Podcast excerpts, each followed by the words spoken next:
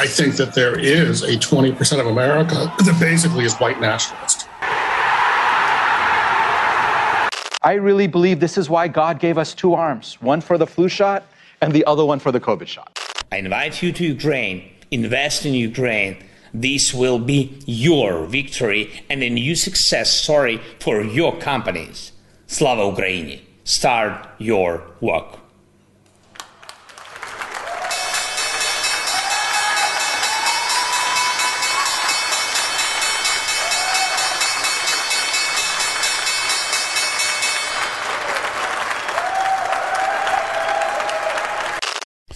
All right, welcome, ladies and gentlemen. Thank you for joining us here today. Apologize if you're joining us uh, live. We are a little bit late, but I appreciate you uh, tuning in.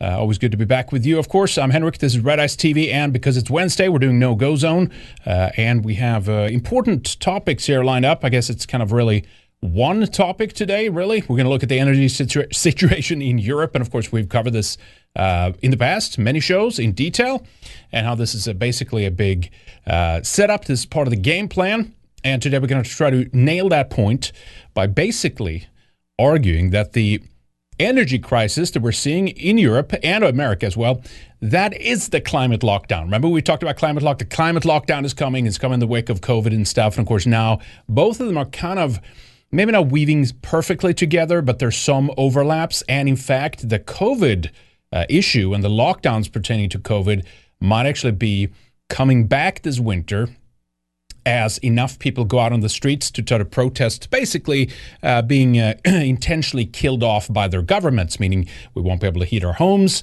we can't cook our food, uh, we can't, uh, you know, feed ourselves. Essentially, if you shut down the energy supply, civilization collapse. That's just basically how simple it is, right?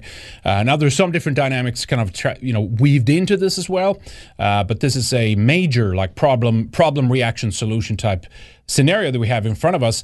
And uh, in fact, they're doing a very good job uh, at playing the masses out there. And as people uh, wave their Ukraine flags, they think that this is totally just uh, organic and it was just an unfortunate side effect or whatever.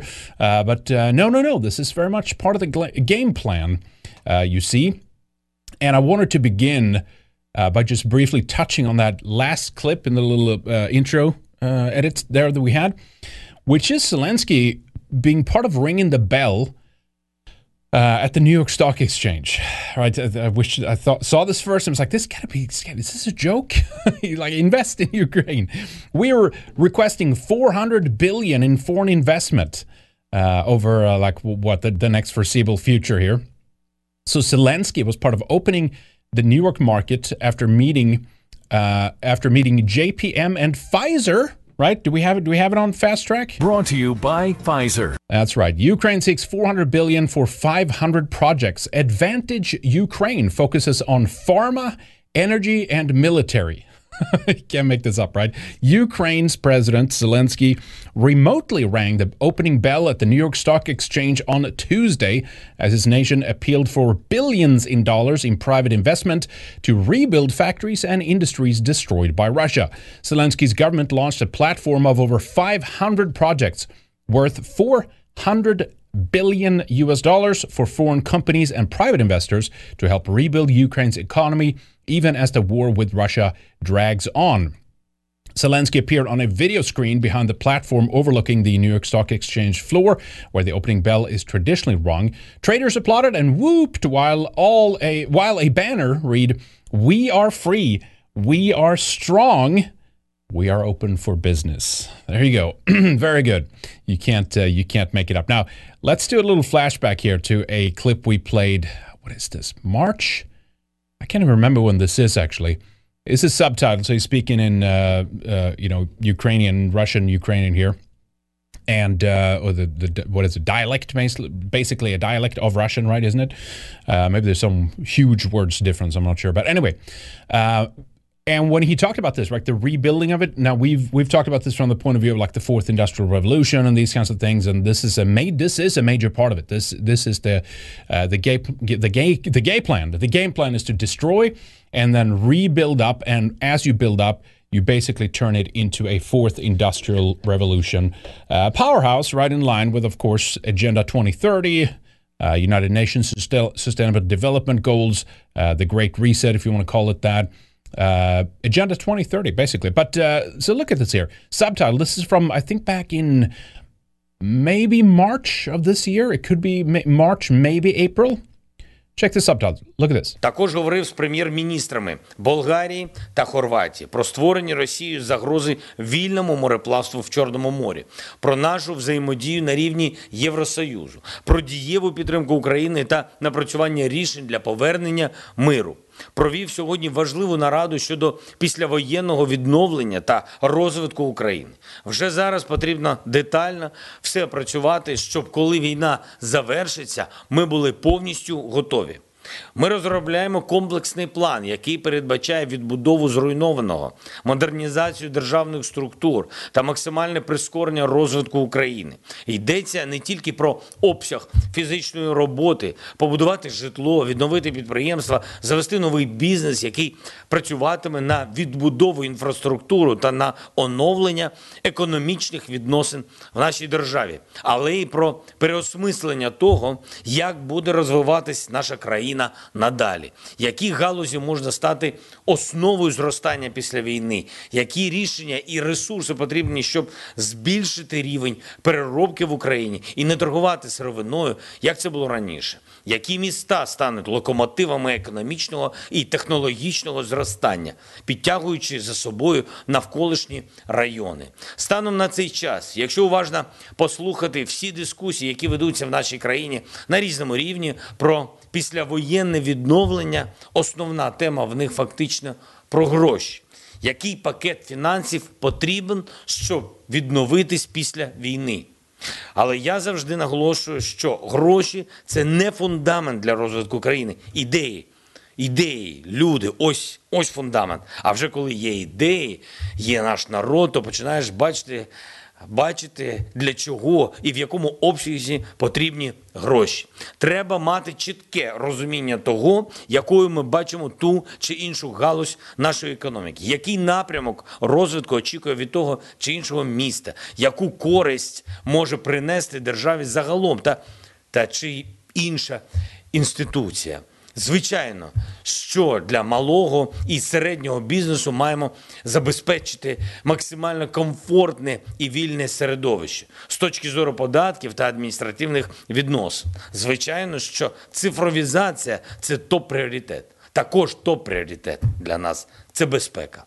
Оборонний потенціал має бути на новому рівні. Звичайно, що треба довести до результату судову, антикорупційну та інші важливі реформи.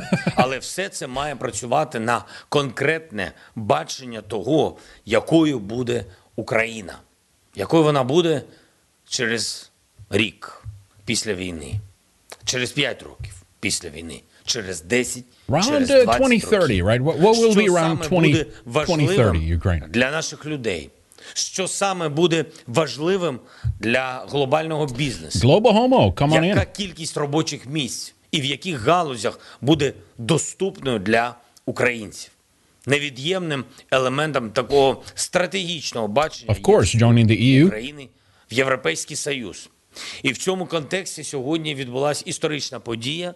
Проходимо один з етапів перед вступом в ЄС. Ми передали відповіді на опитувальник, який отримала від Урсули фон дер Ляйн, президентки Єврокомісії, та Жозепа Бореля, керівника європейської дипломатії. Кожна держава, яка приєдналася до Євросоюзу, проходила через таку ж процедуру з опитувальником. Yeah, at the end, he's talking about how they're streamlining the uh, EU membership kind of thing. But the, the more important thing, that's important too, of course, right? they're part of the club now. Come on in. Uh, but the most important thing there is about the economic development, about the future and technology. It's going to be easy to open your businesses there. It's going to be for tax. It's going to be digitalized economy, right? We've talked about this. How basically all these plans have been put into fruition of them joining the fourth industrial revolution. And of course the destruction of the current infrastructure and their systems is what's going to enabling that. And now they're seeking that investment. And that's why it's so important. Again let me play that clip that zelensky is like up there now ringing the bell seeking like 400 billion in foreign investment. Come on in help us build the fourth industrial revolution. Check this out again here. I invite you to Ukraine, invest in Ukraine. This will be your victory and a new success story for your companies. Slava Ukraini! Start your work.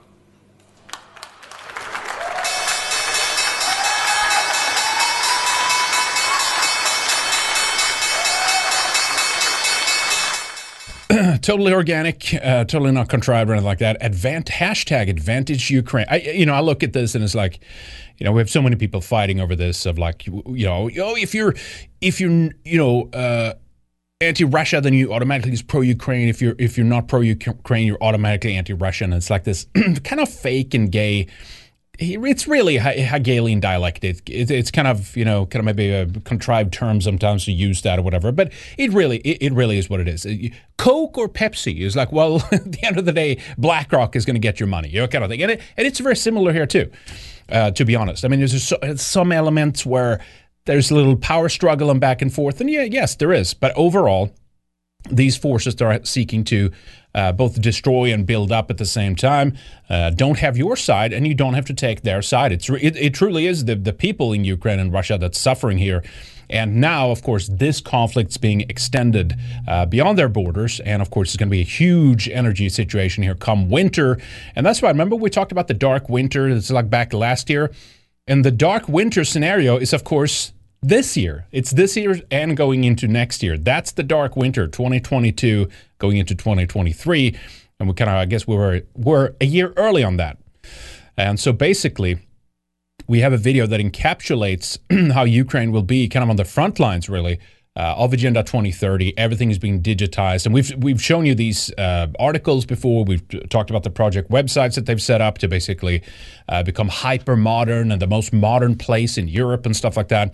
Uh, and again. Much of this money is going to help to build up this system, uh, but then you also have you, you have the weapons industry on one uh, one area. You have the corruption in the European Union and the EU and America in of itself as they funnel money into it. They can use the excuse of the Ukraine war uh, really just to launder their money, essentially, and, and, and it ends up back into the pockets of the corrupt people.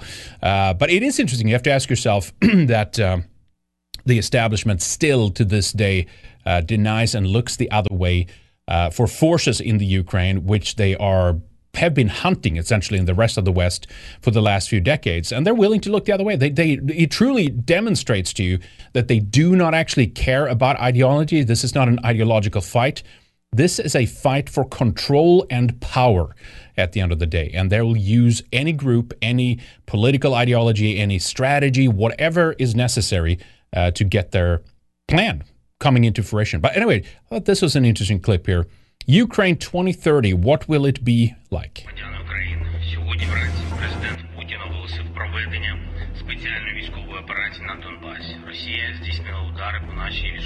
Let's look eight years ahead. 2030. The history of the new Ukraine is studied all over the globe. Why? Because Ukraine became the most digital and convenient country in the world. Scripts have replaced bureaucrats. 500,000 former public servants are successfully integrated in the new economy. No more red tape, but paperless. No more banknotes, but cashless. Yes, we became the first country to abandon paper money. Ukraine now has the best tax system for the IT industry and the most affordable e-residency. Thanks to Ukrainian engineers and programmers, the R&D centers of the world's top technology companies operate successfully, and Ukraine ranks first in the world by the number of startups per capita. Ukrainian courts are guided by artificial intelligence, and all notarial acts take place online. Ukrainian customs is fully automatic and the fastest in the world. Customs clearance and car registration can now be done in three clicks from your smartphone. Because of war and internal migration, we have built the most flexible and modern digital education. Brave military and civilians get quality treatment with modern remote monitoring and e health systems. Ukraine also has the most effective cyber defense in the world. After the horrors of 2022, Ukraine focused on security systems. Now every production facility has its air defense system, and the sleep of Ukrainians is protected by an ultra modern iron dome. The Ukrainian government is digital, more like an IT company in terms of the efficiency of implementing decisions, and one can register a land plot, start construction, open a business or get a license, and register a car or real estate from a smartphone automatically in one click. Ukraine is the freest and digital. This is all because international partners and the world's leading technology companies supported the Digital for Freedom initiative and united to help Ukraine recover through digitalization. Building a new Ukraine together, free and the fastest, brave and digital. there you go. That summarizes it, right? The artificial intelligence will run the courts. It'll be perfect, right? Uh, I actually forget when that video was produced. I saw it resurfaced recently. Someone shared like a TikTok version of like the first 20 seconds or something like that of it. Uh, but that's, re- that's really what it's about. It's fascinating, right? And of course, you know, part of this destruction uh, is part of the uh, reason why they want to rebuild it up, right? Building back better. So it's all, all, it, all it is about. Uh, but for now, in the short term, uh, it's going to be an absolute disaster uh, in in Europe, right? And so we're going to talk about that today, and, and again demonstrate that the uh, energy crisis is is is the dark winter. That is the climate lockdown. That the, the, Ursula von der Leyen literally used the term "flatten the curve." I think it was today or yesterday. I'm going to play that cl- clip. Have that for you a little bit later. Uh, fascinating. Fascinating stuff. Anyway, if you want to join us, guys, uh, entropystream.live slash red ice TV. I didn't plug that yet. Uh, that is where we take super chats, but Odysee and Rumble is open as well. Uh, and uh, yeah, last fly- Friday we live stream only to Rumble. Today we're going up to Odysee and to uh, Rumble, and of course on our websites uh, and and through Entropy Stream. Uh, but yeah, we'll probably continue. We'll probably try next Friday too, here or the coming Friday, to do Rumble. If you do not have an account over there, if you feel so inclined, set one up. I want to do one more experiment, which is to get as many people as possible to click that plus icon down under the player on Rumble on the left hand side which I guess is a rumble. You click plus and we get more rumbles. And I want to see if we get enough rumbles, can we end up on the front page, right? We want to do that experiments. We'll see if we can do that. So if you don't have a Rumble account, uh, please get one. Uh, should be fairly simple. I mean, easy to set up. Uh, and follow us over on Rumble and make sure you click that plus sign underneath and see if that helps us at all. It would be interesting to see. All right, anyway, we have two here from uh, Archie over on Entropy Stream. Thank you, Archie. He says much of Ukraine is a third world. Destroying it would have been uh, uh, could have been deliberate to build back better. Absolutely, I think it's a new. Cha- and again, think of the zone, uh, the placement of it. Right, it's again kind of obviously closer to the east than what like northern, obviously, and Western Europe is. And as they globalize and the Belt and Road Initiative, Ukraine will be kind of like another hub potentially. I know they did stuff like this in Astana as well. You guys remember this? We looked at the architecture there and stuff like pyramids and weird like uh, torches and stuff. And I'm not saying that that was dropped, but it's very interesting indeed if for some reason they relocate or maybe they need a second hub, you know, and Ukraine is that. We've even talked about the kind of revival of the Khazarian Empire, you know, at least parts of Eastern southeastern U- uh, Ukraine. Uh, was kind of part of old Khazaria. So people said this is like a the second Israel, you know, things like this. A, a lot of interesting ideas, but the point is they're seeking massive amounts of money and they're getting massive amounts of money. They're getting incredible amounts of uh, weaponry right now as well to to fight Russia. And uh, part of me can't help to think that uh, these are two two sides that are kind of well, they're they're playing a part, you know. Uh, I mean, obviously the, the conflict is very real to many. I'm not saying say it's all fake or whatever, uh, but if you climb up, high up enough uh, in the upper elites and the establishment circles of most countries, they tend to um, well, they collect connect with an international uh, clique of powerful individuals, a club, if you will. Uh, and most people are not part of that club, and they decide and they uh, pull strings and they do things at their whim uh, to gain more control, as I said, to gain more power. And that's ultimately what this is about. It's not about the money, it's not about uh, an ideology or, or, a political system, right? Archie says Ukraine. Uh, does have a lot of human capital, lots of Yamnaya's ancestry. That's right, exactly.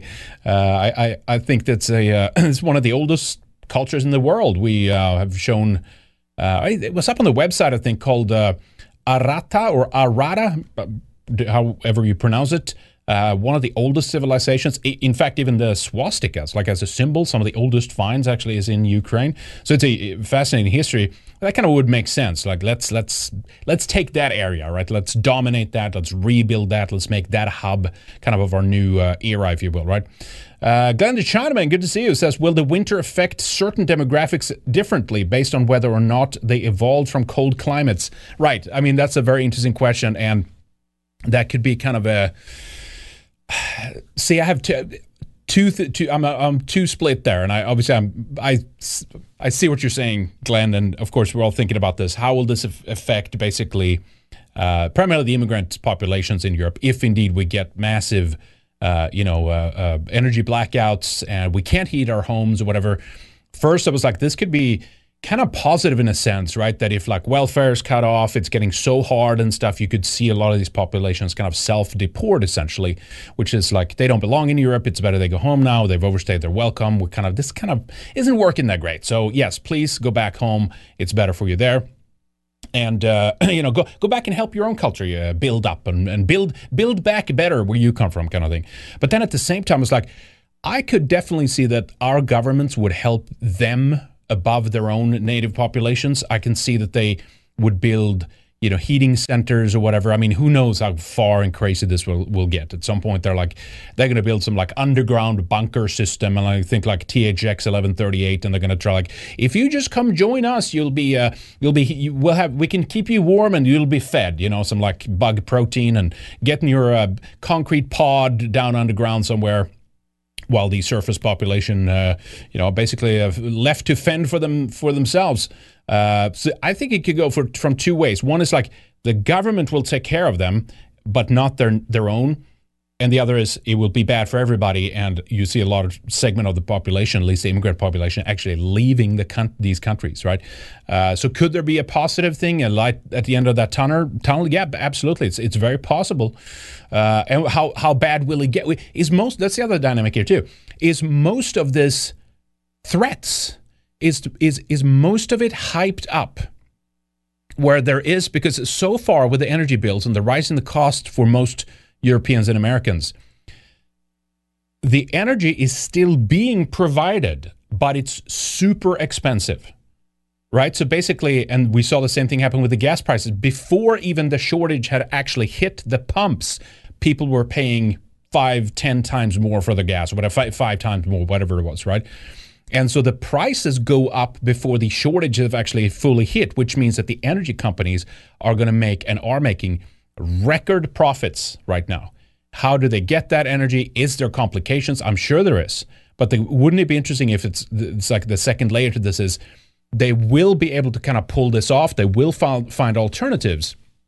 And yes, that production then might be a little more expensive for them. And actually, we have a clip a little bit later. One of the ladies said, talks about this, that this is actually because of, uh, it was actually Fra- uh, France 24. What's that channel called? They were talking about how most of the cost and offset is on the consumer right now. And uh, it's I forget exactly how they worded it in the clip. We'll get to it, uh, but that's that seems to be part of this as well. That might, they might be able to pull it through, but they're going to make record profits and kind of just basically like you know take the scalp essentially or whatever it's called uh, off of most uh, energy consumers right now. Uh, anyway, thank you, Glenn. Good to see you. So let's go into some other stories here then, which is, well, the Build Back Better plan is kind of interesting, right? Because we talk about the Belt and Road Initiative, and, you know, some people have said, well, that's Russia and Israel, they're joining that, right? They're, they're going that way. Here was a story from Breitbart. That's from today. No, it's a, it's a little, little, while ago here, about a month ago. Uh, Zelensky asked uh, Xi Jinping for talks, invites China to rebuild Ukraine right? Right now we have this like surface level kind of oh China is the enemy of of uh, of, of the U.S. and blah blah blah. There are some of those dynamics that do exist, but I think most of it is kind of play. Most of it is to to get you to participate in the game, and then later on, when everything's said and done, we're still just looking at an upper echelon of people that are working together. And sometimes they use nationalism. You know, you you can see that. Sometimes they use like or patriotic sentiments in a country, just like they're they're doing in Ukraine right now. And it's not that they're looking after the Ukrainian people. Of course not. They're they're they're, they're being run through the meat grinder right now. as an excuse. Um, and sometimes they use, you know, commie, uh, you know, ideologies and stuff like that. And it's very little about the na- national, national, uh, nationalistic uh, tendencies of many countries. But anyway, this is an interesting story. Ukraine President Zelensky told the South China Morning Post on Thursday that he would like to discuss his country's war against Russia with the leaders of Russia's closest ally, Xi Jinping, directly and invite China to help rebuild Ukraine once the war is over. We know how great uh, China is in building infrastructure, by the way, too, right? Zelensky's discussion with the Morning Post as Hong Kong, a Hong Kong newspaper, was the first with an Asian news outlet since Russia escalated its eight year old war against Ukraine into a full scale invasion in February. Zelensky used the opportunity to request a personal discussion with Xi uh, a it's Breitbart here, a genocidal communist dictator who's largely bankrolling the invasion of Ukraine through large purchases of cheap Russian oil and gas. Interesting. And here it is, right? Ukraine is a member of China's Belt and Road Initiative, a global program to trap poor countries in predatory loans to China that they can that they cannot afford. It's interesting that Breitbart not at all is talking about the influence of Israel here, right? Of how central Israel is in the Belt and Road Initiative. But uh, oh well, Big surprise. The loans are nominally meant to pay China for massive infrastructure projects. China was also Ukraine's top trading partner prior to the war. Last year, Zelensky said he hoped the Ukraine would become a bridge to Europe for Chinese influence in his last conversation with Xi. I'm not sure if that discussion with him has happened since this is about a month ago, the story. But uh, it's an interesting dynamic to bring into it. What role does the Belt and Road Initiative play in the fourth industrial revolution and the Great Reset and all that stuff, because that's what's happening in Ukraine is right at the forefront of that. Again, a reminder. Norman Foster, one of the big UK uh, architect, uh, you know, uh, architects, uh, said he was going to build a f- city of the future for Ukraine once the war is over and stuff like that. Uh, this was uh, Kharkov, I think he talked about. Renowned British architect Lord Norman Foster has offered to help rebuild the city of Kharkov after it was heavily damaged in the military conflict between Russia and Ukraine.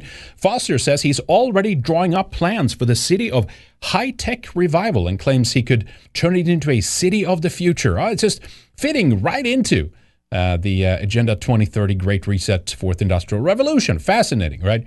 And then, of course, just a reminder lunatic and anti anti white maniacs such as Guy Verhofstadt, right, comes out. Amazing to see Ukraine's persistence in the face of Putin's brutality.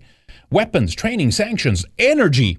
Europe must do everything to support them, fighting our fight as well as theirs, he said. And this is some uh, photo linked up here. Reportedly, the Ukrainian military entered uh, Vyskoplia in uh, the Kherson Oblast. And it was like he was his uh, patriotic foam over there at the EU. Uh, he, is he deposed now? Is he actually part of the? He's probably part of the EU still, right? He was. Uh, I think he was retired a while ago. He was a new position or something. I forget what happened, but absolute maniac and lunatic.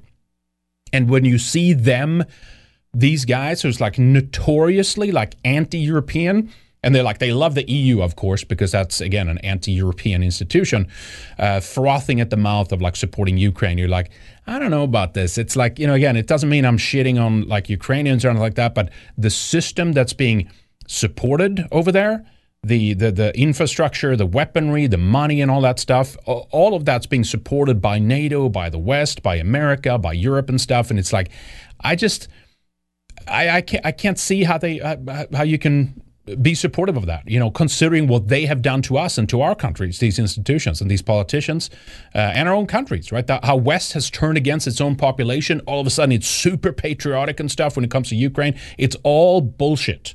They don't care about the Ukrainians. If they did, they would have encouraged this war to be stopped much sooner. And so this fight to get into this bicker as like nationalist over like, oh, you pro Russia, you pro Ukraine.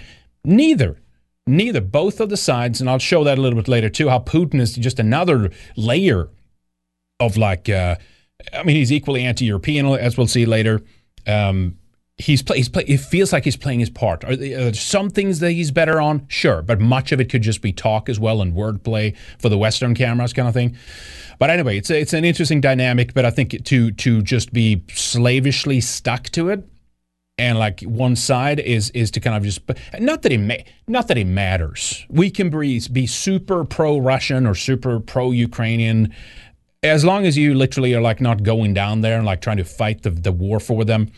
or uh, unless you you organize to such an extent that we manage to stop, let's say, foreign aid to Ukraine or something like that, unless you're actively engaged in helping to change the dynamic of the situation over there in some way, it doesn't matter squat. And it doesn't matter. All these people are fighting with each other over it. It's pathetic and useless and pointless, right? Uh, I think it's I think it's a game to a certain extent if you go high enough up in the layers uh, of our establishment, and I think that they're using the conflict to bring about this new dynamic that we'll that we'll go into here in the show, right? So this is a, a reminder here. A little bit uh, ago, we had a World Economic Forum video coming out, and of course, underlying the energy uh, crisis that would happen in Europe. This is also a few months old, but now, of course, this this vision that they present uh, in the video here have come into full uh, fruition. I think it's uh, as most World Economic Forum videos are uh, texted and not narrated. So check this out. Interesting.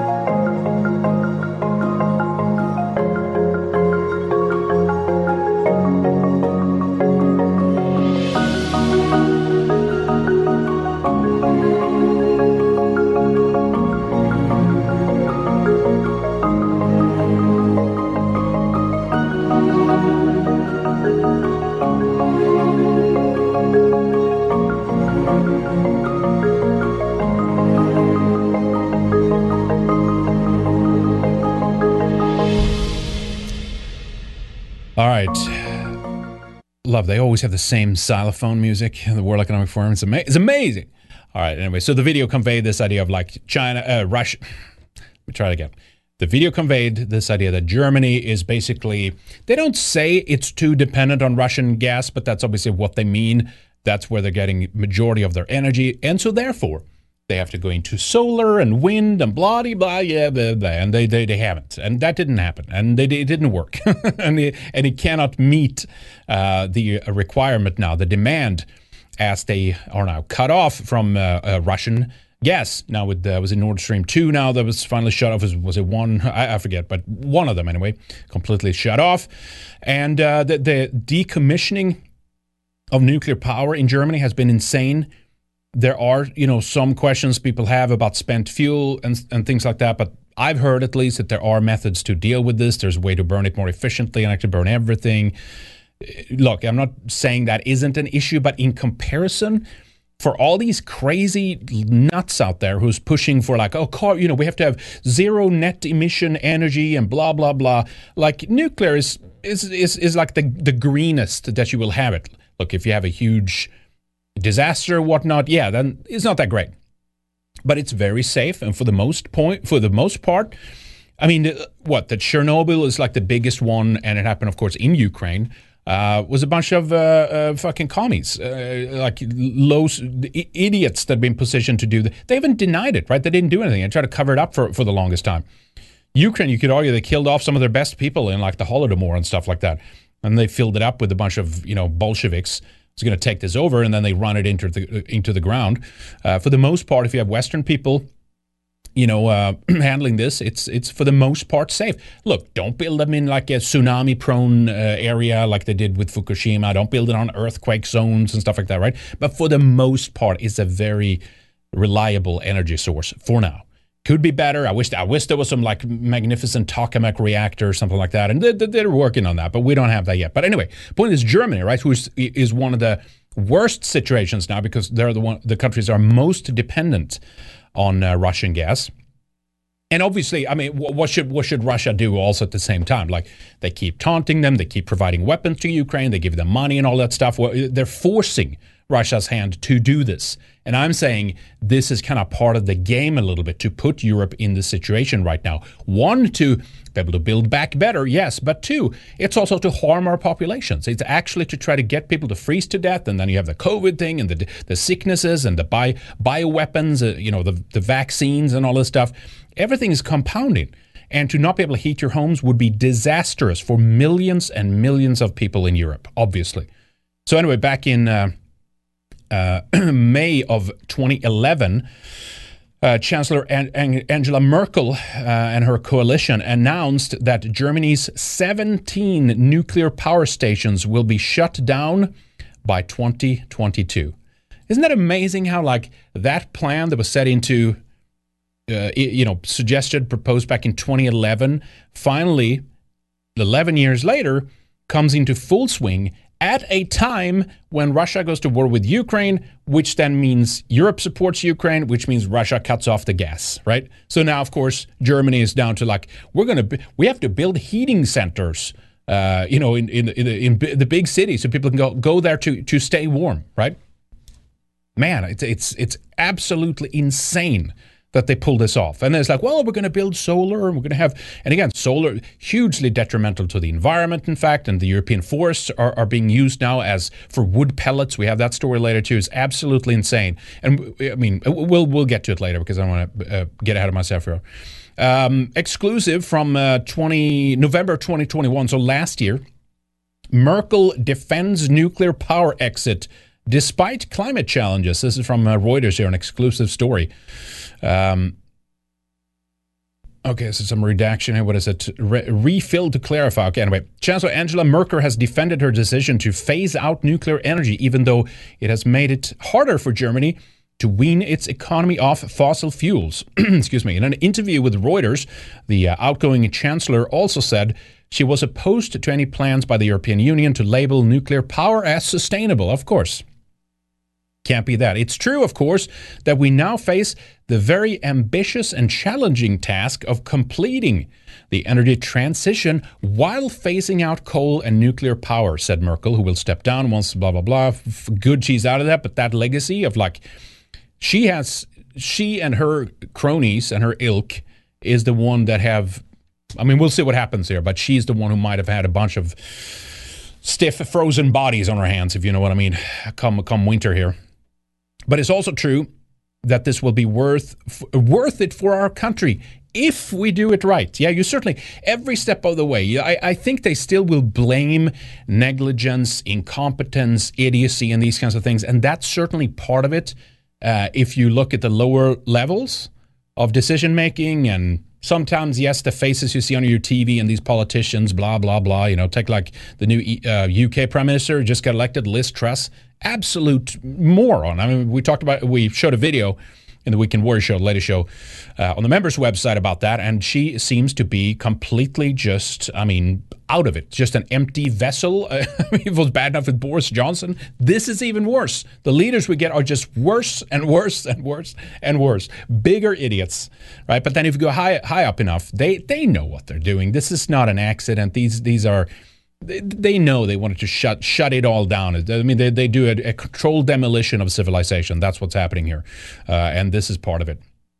All right. Anyway, so that's the piece on Merkel, her defending this decision. So keep that in mind if and when we actually get a massive uh, cold snap, and again, a, a, very we could be looking at a very dark winter here. Uh, in Europe, of course, which which is absolutely insane. Melindy over on uh, Rumble says, uh, "Hail, Red Ice, Den Mother here. Good to see you. Thank you."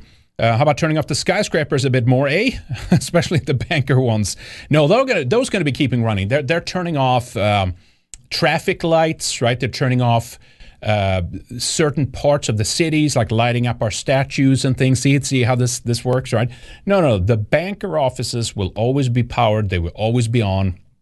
They're going to have some uh, uh, zero point energy reactors in their basement if they have to. Uh, they'll start actually implementing like the, the supposed uh, you know hidden and uh, uh, covered up energy sources out there, the more uh, novel ones, right?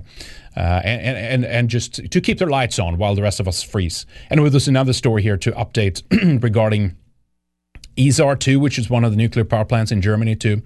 There was a proposal to kickstart them and like to turn them back on very quickly again by one of the ministers.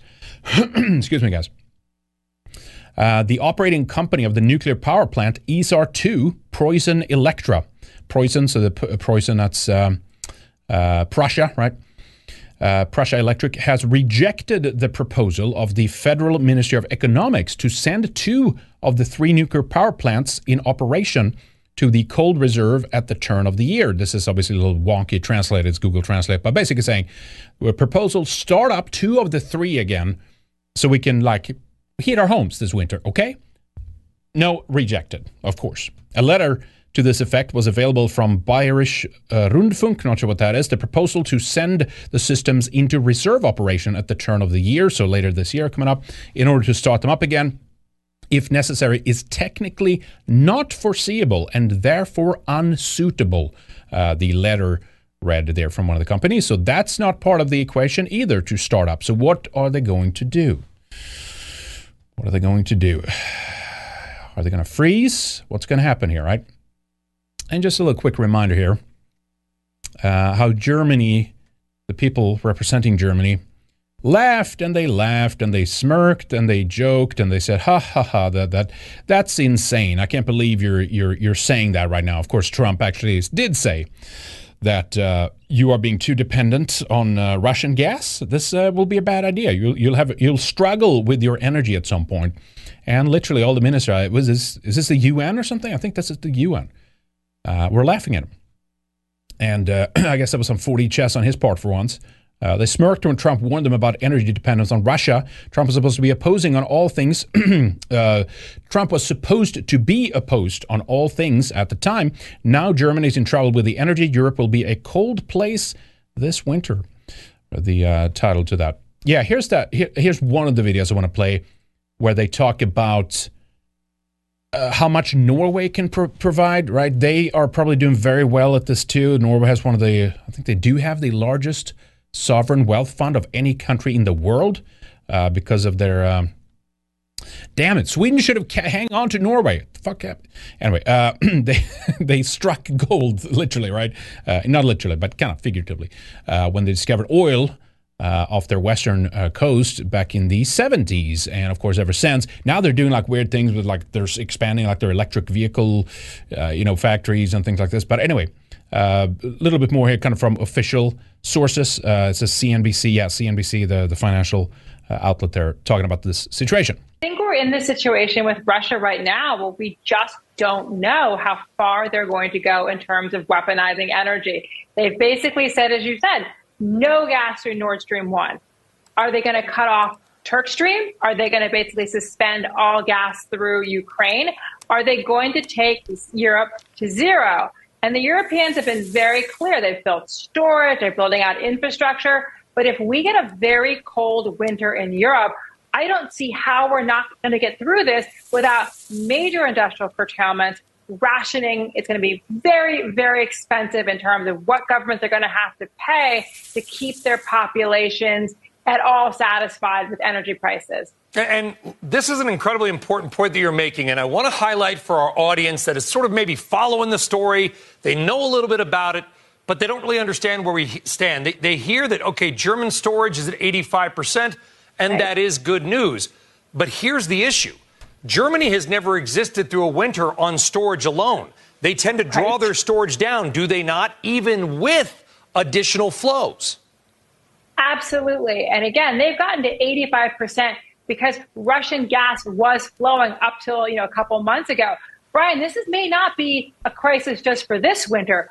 This could be a multi-winter crisis because See? if there is no gas going forward, Europe is going to have a huge supply problem going forward, even with this infrastructure build up, because again, there's not a lot of additional gas in the system. I was just in Norway. The Norwegians have really raised their oil and gas production by close to 10%, but they are saying we're number one supplier to Europe for now. But we don't know how much more we can do. We're pretty much tapped out. So that is a real challenge is there's just not a lot of additional gas volumes out there.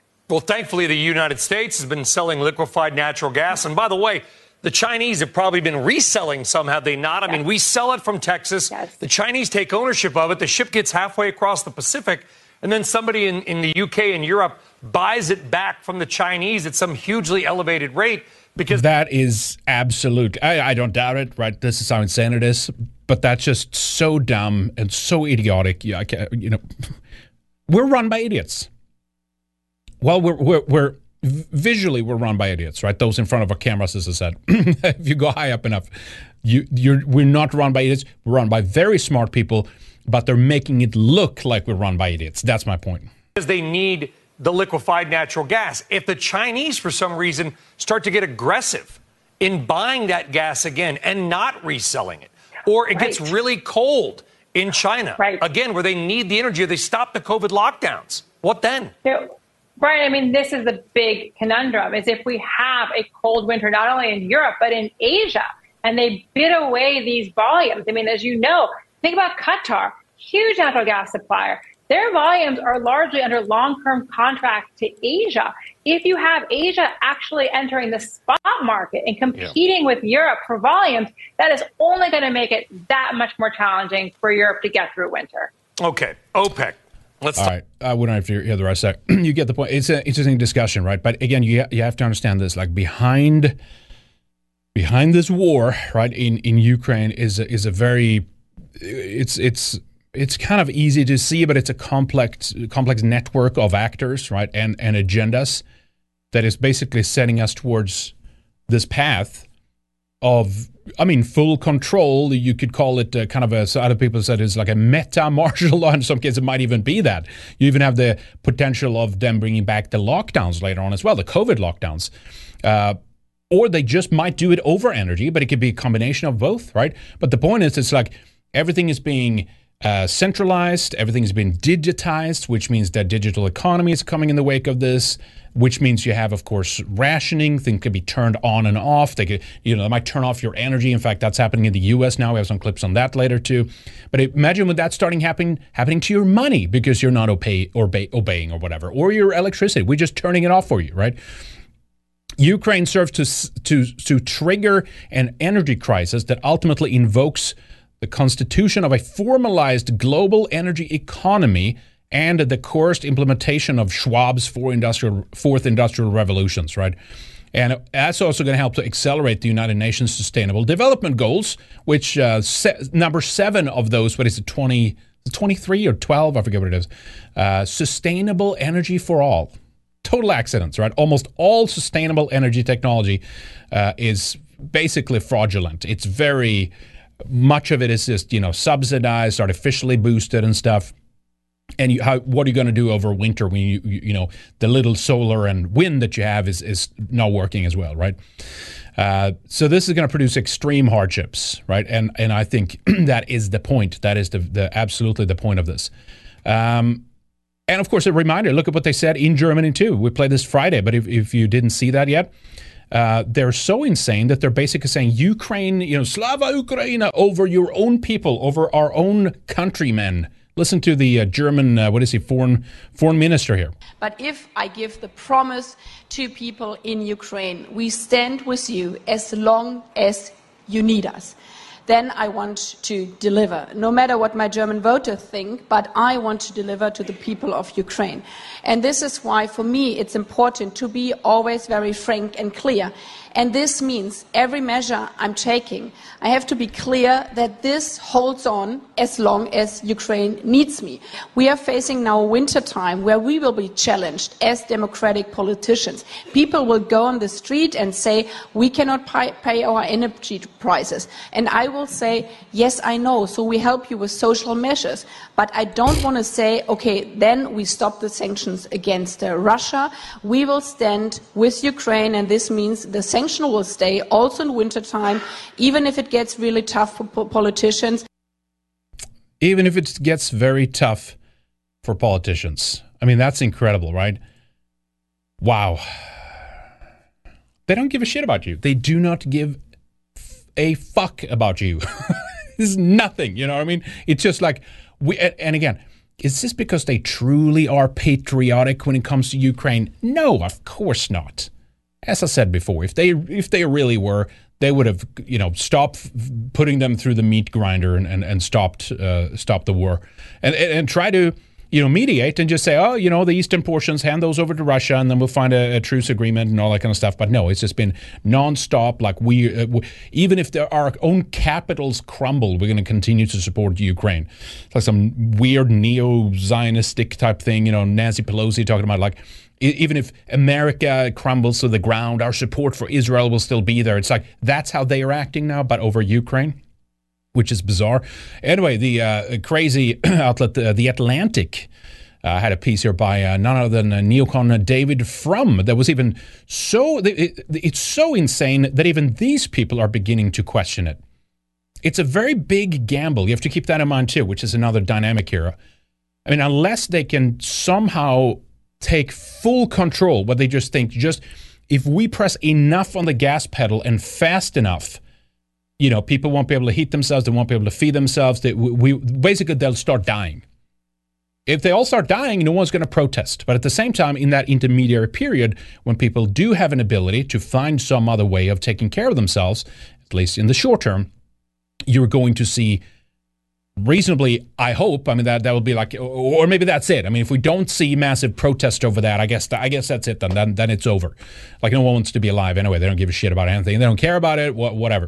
But i'm saying i think you're going to see massive protests, and there's two options. One is those protests will be so powerful and forceful that they cannot uh, deal with them. Or the second is they will be able to deal with them somehow, or they will use things such as the COVID measures or COVID lockdowns or something like that and wheel that back into the situation. And hopefully they think they will scare enough people to say, oh, you can't go outside again, you know, kind of thing. But anyway, the Atlantic piece here is um, the West's nuclear mistake.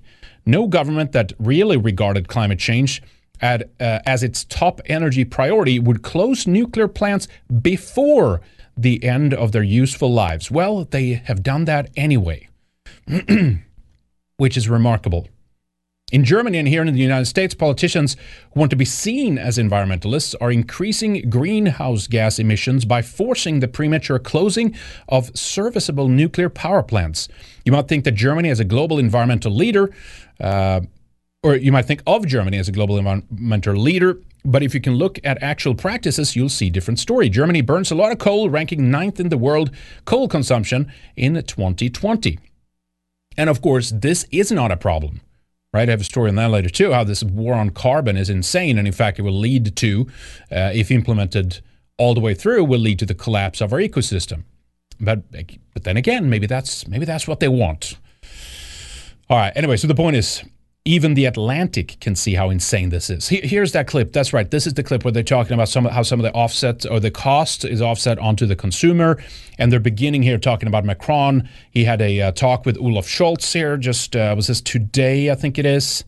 Uh, the other day here, and um, the headline is Macron urges French the French to save energy. Says ready to send gas to Germany, and uh, Macron have been slightly reasonable in the situation. He at least have said we're going to re like we got to build nuclear power plants now. Um, but anyway, let's check out the clip here. What do you make of what we've been hearing from the president? Well, Nadia, we heard from Macron a lot of positive signaling about the green energy transition to start talking about France Bullshit. Complete garbage. Yeah, it's very po- it's where the green transition that we're forcing hard right now is turning out great. It's going it's going real well. Swell stuff. Wind farms. Uh, France has a, a, a, lot of new nuclear projects in the pipeline, but really there were two big themes here. That That's he- okay. I, I'll give him that, right? I mean, wind farms horrible detrimental visually to the environment. The big sounds are horrible from these things. They just they i mean they look like an alien tripod in a natural landscape. It's ultimately to like screw with nature. Nuclear power plants much more positive towards that. So at least i'll give macron that that if they rebuild that Okay, good. I, will take that. It's better than nothing, right? He hit upon repeatedly solidarity uh, in Europe and sobriety.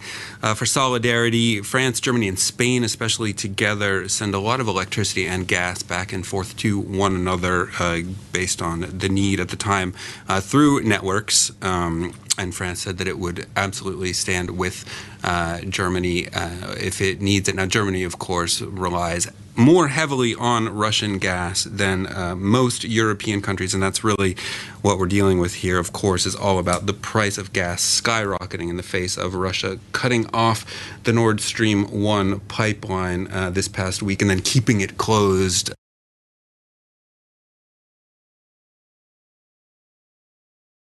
uh, unexpectedly, not entirely unexpectedly, this Monday. We're seeing uh, today the price of European natural gas futures up around 18%. That's for the day. They're up 400% for the year. Um, and that is really taking a big hit on the economy there. So France is saying they will. Uh, we will, of course, uh, send gas to Germany as needed. Uh, we we could send gas to Spain, but we don't need to because we've been stocking up on our gas, etc. And that brings us to the next theme: the sobriety. Uh, and this is a, a, theme that we've heard a lot from the French government uh, in recent days. Uh, just last week, we had the the conference of France's business leaders, the MEDEF, uh, where the Prime Minister Élisabeth Borne told uh, the, the, the the employers gathered there that all businesses in France need to have an energy sobriety plan in place, essentially by this week, uh, to to avoid the potential for rationing this winter. And Macron, of course, painting a very. What do you mean? What do you mean sobriety? Oh, they're talking about sobriety. This is fuck that shit. Like you're the ones responsible who have created this situation. What do you mean? Like, oh, we got. Oh, you have to start rationing. You have to build the ways that you can, pursue, you know, what store uh, energy somehow, or fuel, or ga- what gas. I mean, this is insane. These are our despicable, disgusting scum of leaders that have created this situation. We might be looking at a, a, a scenario here now where you seeing you're going to see countless of Europeans freeze to death because of these dumb politicians. I mean, if if this doesn't if this doesn't get these people out of these positions of power, I, I don't know what will, right? They've shown time and time again they don't care about us. They don't give a shit about us. They shit on us all the time, and they make it just worse. The longer this goes on, it, it just gets worse and worse and worse and worse. Right, life expectancy is now declining. Right, we can't food shortages. Right, the, and the energy plays into this too. Right, the situation in Holland, for example, uh, now it's like super expensive with, with, the electricity, which means, or the energy, which means, of course, that uh, greenhouses and things like that in, in the Netherlands uh, is decommissioning. They're not running as many of them, which, of course, is another uh, hurtful, uh, like a policy on the food uh, supply, on the food chain, right? very a very prepared picture of France in this press conference, uh, saying that our gas stocks are, are at more than 90%. Europe's are at more than 80% in the first question we saw there, though, a lot of talk of the potential for uh, rationing uh, if uh, France does not save enough energy uh, in preparation for the winter, and depending on, of course, factors like temperature and usage, things like that. So, so that's why they're now coming out and they're they're threatening. And they're saying you better you better conserve energy or else. That's what's happening now. It's happening in the U.S. too. We have some clips to show on that. But they're basically coming out and they're saying you you if you don't do this, if you don't conserve energy during peak hours, we'll, pe- we'll start punishing you. See how this plays in with like the things like the social credit score or like your smart meter. Right now, people have smart thermostats, right? So they're being shut down involuntarily. Oh well, you know, you're you were you were uh, when you signed up, you you volunteered to be part of the smart meter program or smart therm- thermometer or th- uh, thermostat program, and so we can turn it off whenever we want to. See how this works? Uh, Macron once again calling on uh, on on his his fellow countrymen to cut their energy use by some ten percent. Uh, also talking about diversifying the energy supply quite a bit. Uh, Germany today uh, has been um, considering a plan to keep some of its own nuclear plants open uh, after the Fukushima disaster in 2011. Uh, Chancellor Angela Merkel started to wind down the country's energy program. Obviously, a lot of second guessing of that decision now, but uh, sobriety. A lot of second guessing. Yeah, to- totally just uh, ran, it, not interconnected. Not it, it, just stands alone on its own issue. That doesn't no reasoning uh, behind this. It's just a, just an accident. It just happens to be uh, that we de- decommissioned everyone, and then right at the year when it's time to actually uh, uh, have all these new green energy services in place, we don't have them in place, and also we go to war with uh, Russia, essentially a proxy war in Ukraine, and they cut off our gas. Yeah, just just you know these things, these things happen. It's fine in Europe, as we see here from Macron. And Macron speaking today, as you said, after he spoke with the German Chancellor Olaf Scholz a little earlier today, they're trying to get their ducks in a line, aren't they, um, ahead of that EU summit on energy, which is coming up on Friday. Yeah, they are, uh, and, and, it's going to be a big deal. Um, it's been it's been uh, really played up in the past week, uh, especially. And one of the things Macron alluded to it uh, in in his uh, answer to a question there that's going to come up at this meeting on Friday is what's called the merit order pricing system, and it's how Europe sets its electricity Here. prices on the the continental energy markets. The- yeah, look at this. What was it called? He he mentions it again, but listen to what he says here. That basically, oh, because of this rule in this new way of dealing with energy, all of the costs are going to be offset onto the consumers. Listen to this. The way it works is uh, that the cheapest sources of energy, which are usually renewables like wind and solar, things that once you have the infrastructure in place, they don't cost anything to produce energy, they put their power into the system first. The prices, however, are set using, not entirely by, but using the most expensive uh, form of energy production, which right now is gas. So consumers at the end of the line are essentially paying a much often much higher rate for their energy than it's actually costing to produce because of, of this. Of course. Of course it is. Do you see? These people hate you. Do you understand? Right? That's that's of course it does. Legal system that we have in place called the merit order system it was actually intended to boost green energy production because if you are a wind farm, you're getting paid gas money for your electricity that boosts your profit margins. People in the market, market forces say, "Oh, I should build a wind farm because they're getting paid a lot of money." When gas prices are as high as they are, the system is completely out of whack. You see people paying, you know, in Germany twice, three times their electric bill to not even talk about here in France, we have. Uh, it's just these people are just scum. You know what I mean? That's and it's totally intentional. I'm I'm, I'm certain of that. It's this is no this is not accent. It's one thing after another. Uh, EU proposed a, uh, a mandatory target for reducing electricity at peak hours in order to here it is right here's Ursula von der Leyen. I think this is from today to flatten the curve. That's right. Here we go. COVID language now brought into the energy crisis. This is what is expensive because in these peak demands, the expensive gas comes into the market. So what we have to do is flatten the curve and uh, avoid the peak demands. We will. Pro- I, I just I can't even believe they're doing this to us right in our faces. They're doing this. This is just like they hate us. what else can you say? This is what is and this is what is expensive because in these peak demands, the expensive gas comes into the market. So what we have to do is flatten the curve and uh, avoid okay. the peak demands. We will propose a mandatory target for reducing electricity use at peak hours. Yep. And we will work very closely with the member states to achieve this basically we'll screw them all over and we'll do whatever we want because that's uh, well, that's just what we do uh, here in the EU. And uh, actually, the Commission in of itself is not even uh, elected; it's selected. How about that? The EU Commission, that's where the power lies. Europe's Lehman warning on energy prompts flurry of cash aid. Price jumps are increasing margin calls and uh, on power providers. Multiple governments are offering credit lines and loans to help. Oh, good. So we can end up further and deeper into debt. Of course we are.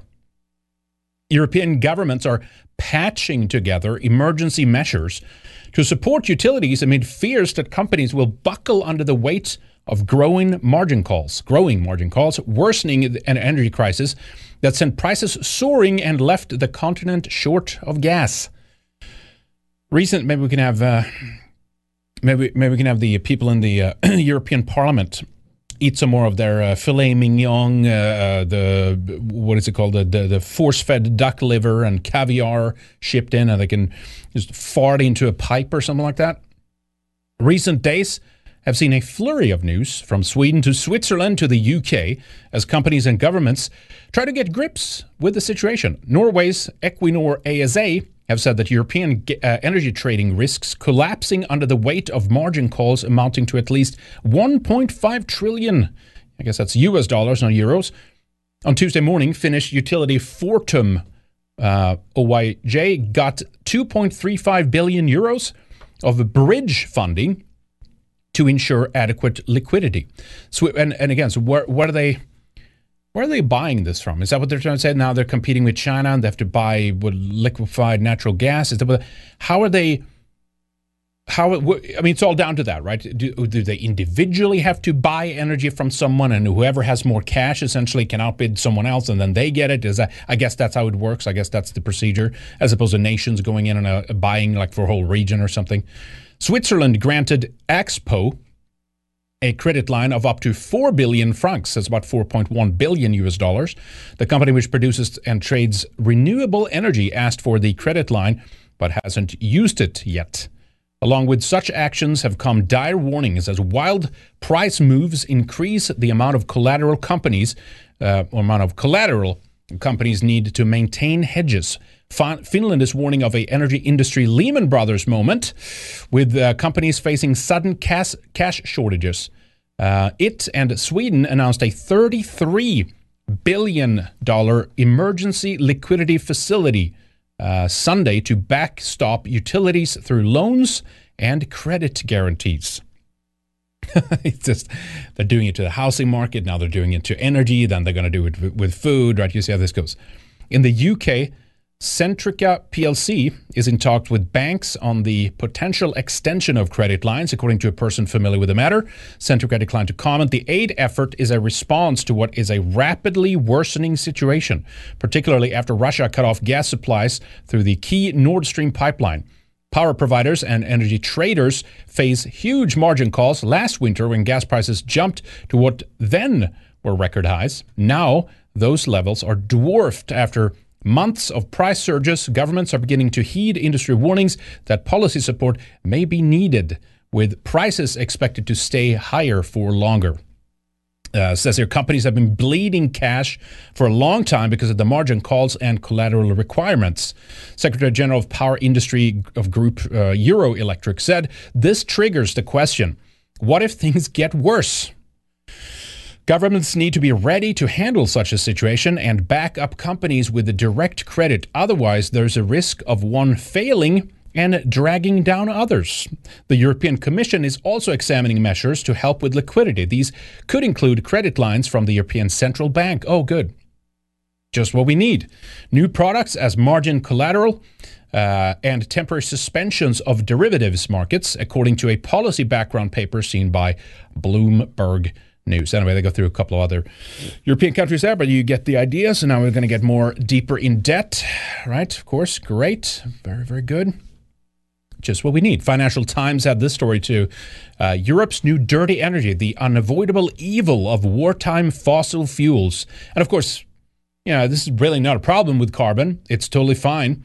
And uh, but but this is how it's seen right now. They have to fall back essentially on uh, you know on bad energy sources, uh, which is kind of funny in one one way.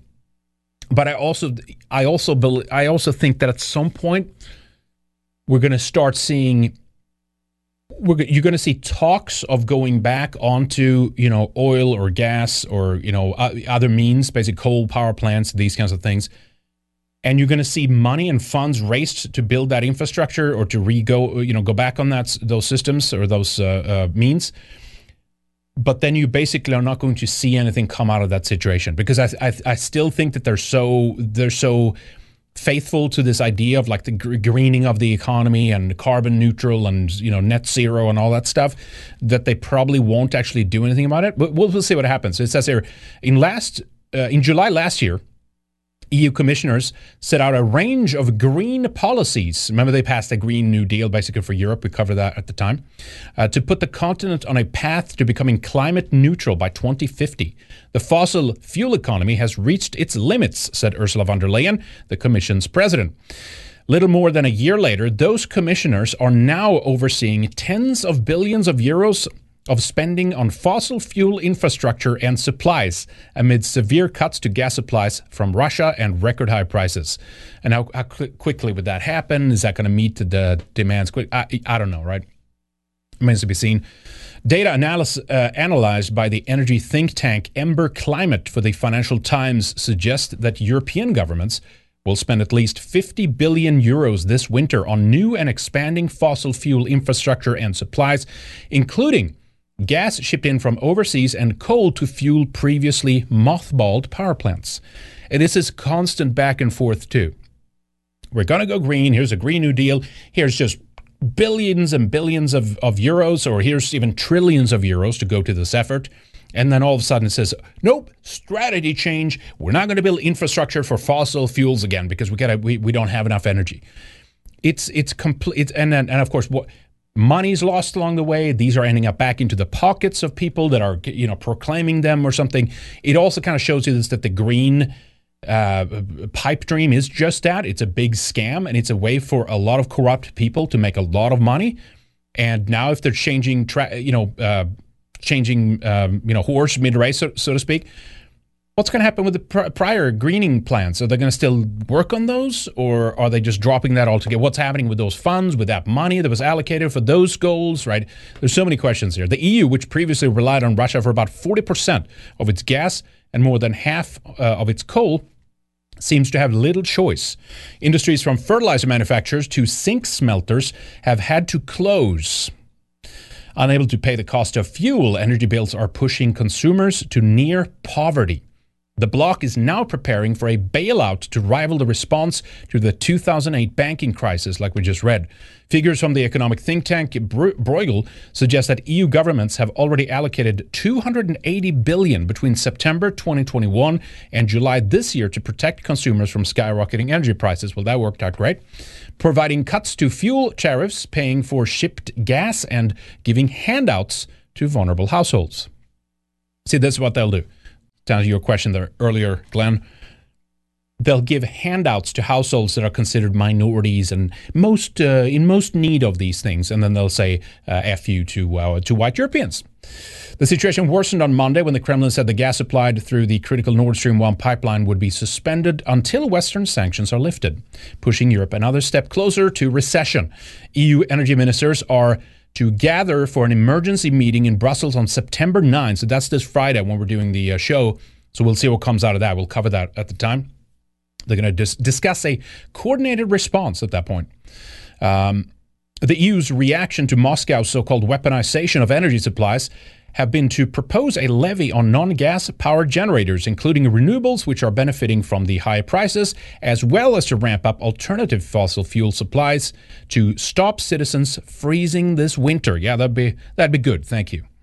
Seven floating terminals to process liquefied natural gas from non Russian sources are due to come online in Germany the Netherlands, and between Estonia and Finland in time for winter at a min- minimum total cost of 3.7 billion euros between October and next March.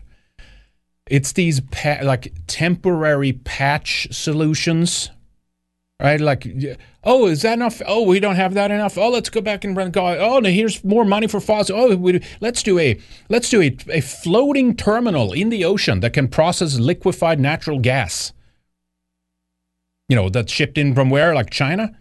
It's just so insane. At least 19 more planned are planned across the EU, with overall project costs reaching almost 10 billion euros, not including outlay for necessary additional infrastructure such as pipelines and jetties. Together, these will allow for an additional 30 billion euros in imported gas based on current estimates. Anyway, they talk about Germany and what they're doing in Brussels, but they had the, uh, let me see, yeah, European countries are scrambling to build more import terminals for liquefied natural gas. You can see the map there under construction and operating, proposed in orange. Uh, they had here's the graph right here it is. The offset dilemma. Fossil fuels and renewables have both picked up as hydro and nuclear output falls. Of course, they should never have gotten rid of uh, nuclear. And why why does hydro fall? I don't get that. What, what's the point with that? Is that because of the drought? Is that what the reason is? Anyway, year on year change in electricity generation in EU countries by fuel type. This is from January to August in 2022. And as you can see, the nuclear down 70. What's the, uh, okay, tera, terawatt hours. Okay, that's what the measurement is here. So down 70 terawatt hours. Hydro down 62. Meanwhile, hard coal up 20 lignite. I'm not even sure what that is. Is, that a form of uh, coal or something? Plus 17 uh, terawatt hours. gas plus 23, solar plus 32, and wind plus 26. Other minus 5. Anyways, there it is, right? So the, get the great evil. And this is, of course, all Russia's fault. Let's blame Putin, when, of course, they are the ones doing this to themselves, essentially. And to make matters worse, let me take this from Space Kang here from the 1800s, Protocol 3 Poverty as Our Weapon. Is that uh, the uh, Protocols of Zion or something? yeah, it is, isn't it? yeah, well, if you want control, I mean, you do it by controlling people. Well, food is, I think, the ultimate one. But again, if you can't heat your home, I mean, apparently now there's like reports of like people in Germany going out and chopping wood can you imagine what people must be feeling now too of those who have decommissioned wood stoves in their homes? I know that Sweden does this. This was seen as like, oh, that's that's old and outdated, and that's like not modern and not high standards. So they're like they plugged up uh, like beautiful old the ceramic uh, fireplaces, wood stoves, and uh, some cases they turn them into like some you know a, a, what do you call it, like a decorative uh, you know little gas stove or something like that, or like you have a flame in there, like put gas powered. But they can't heat the homes. And how many are in that situation? What are you going to do then? It's absolutely insane, and it gets worse. Check this out. This is this is truly, truly evil stuff. And uh, and I mean we I, we called this. I said that the, the new greening process that we're going through right now, Agenda 2030, Great Reset, call it what you will, Absolute Zero, Sustainable Development Goals, all of that stuff, and the green uh, net zero agenda, which purportedly is about saving the environment and helping the climate, and the earth is dying, so we have to save it, right? That's the arguments. And if you don't do what we say, you will die. Well, now people are doing what they're saying and they're dying, and you're destroying the environment. And we said that, like, this agenda is literally, at the end of the day, it's about cutting down the forests, leveling our nature, and basically turning into like a you know desert planet like Mars or something like that. that and that's what's what's happening in Europe right now, essentially. Look, it's not as bad yet, but it's still, I mean, horrific.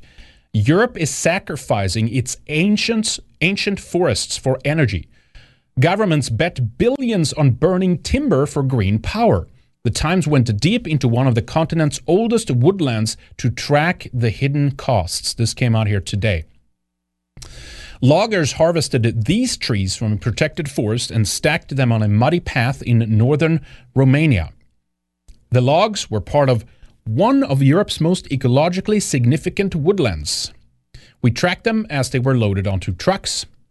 And here's the map of where they were taken, right? Uh, where they were logged first where the truck uh, is the pickup location was. They were driven to a factory. Again, we're in Romania here.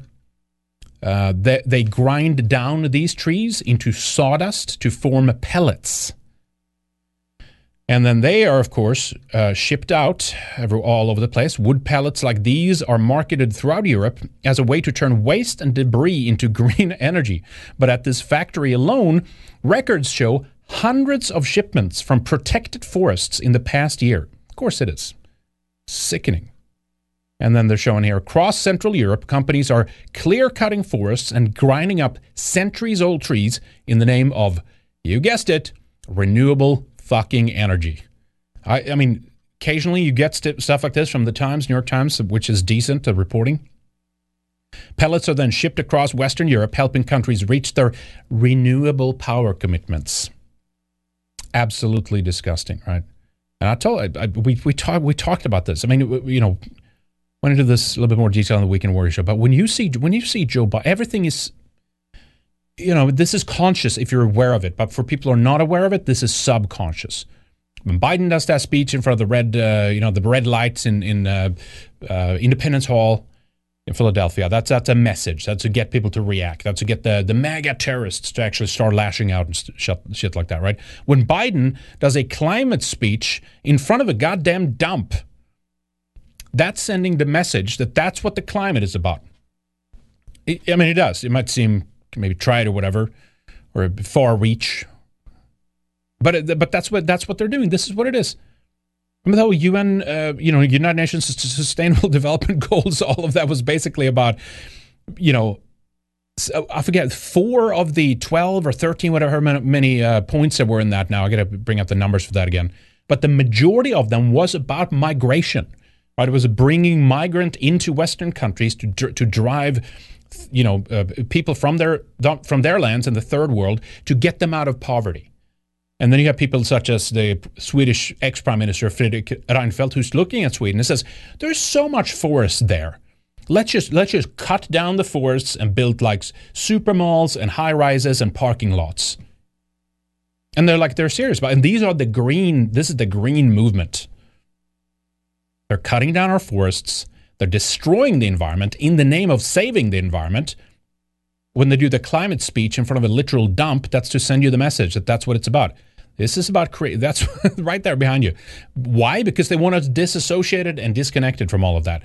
You think, oh, Agenda 2030, that's about the saving the earth. It's about, they're earth worshippers, these uh, globalists, right? And then you realize, no, they actually want to destroy those things. They actually want to get you off of the land.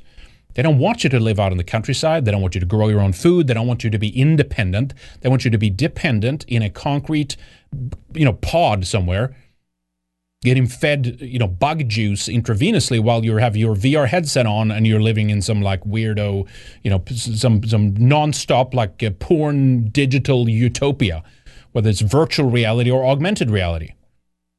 It's about destroying nature. So that's what they're doing now. So the resorts that they have to go to, it's like you had things, it worked, it was fine, and now they're like at you know t- shop chopping down some of our most ancient forests to turn it into green energy. None of this is illegal, the New York Times story continues. In fact, it's encouraged by green energy subsidies. But in reality, burning wood can be dirtier than burning coal. Again, I'm not concerned about the carbon output. That's not the issue here. The issue is they're using all these excuses. Anyways, and then they have the actual article there after the graph kind of overall kind of explaining now what, what they're doing here. Burning wood was never supposed to be a cornerstone of the European Union's green energy strategy. When the bloc began subsidizing, subsidizing wood burning over a decade ago, it was seen as a quick boost for renewable fuel and incentive to move homes and power plants away from coal and gas. Chips and pellets were marked as a way to turn sawdust, uh, sawdust waste into green power. Those subsidies gave rise to a booming market to the point that wood is now Europe's largest renewable energy source, far ahead wind and solar. Look at these forests. I mean, these are some incredible, and most of it has been chopped down already in, in Europe. Actually, have quite a bit of old growth still in some parts of Sweden. I'm sure they're going to chop it all down, turn into green energy, and they'll build, uh, build refugee housing on it. McDozer over on Entropy says, uh, destroying nature to satisfy the greedy merchants and corrupt governments will continue to happen until we force it to stop. Yeah, and if, if this doesn't do it, if these things don't uh, get get us there, I, I, I'm not sure what will. To be honest, I mean, this system will destroy itself. It is on the path of self destruction. I mean, it's an intentional demolition. I understand that. But they're seeing, of course, this as an opportunity to build back better.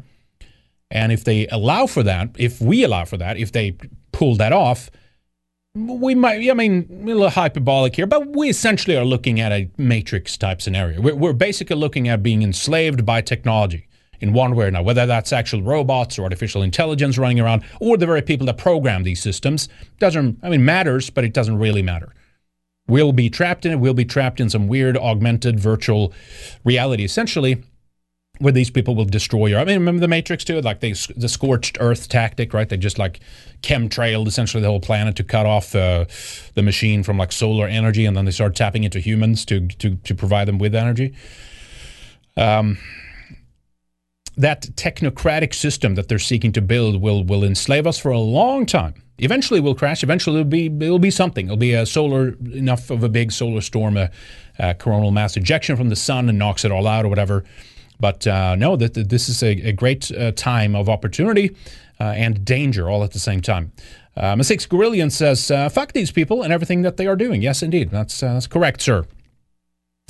Thank you, guys. Appreciate it. Um, so that's how insane it is.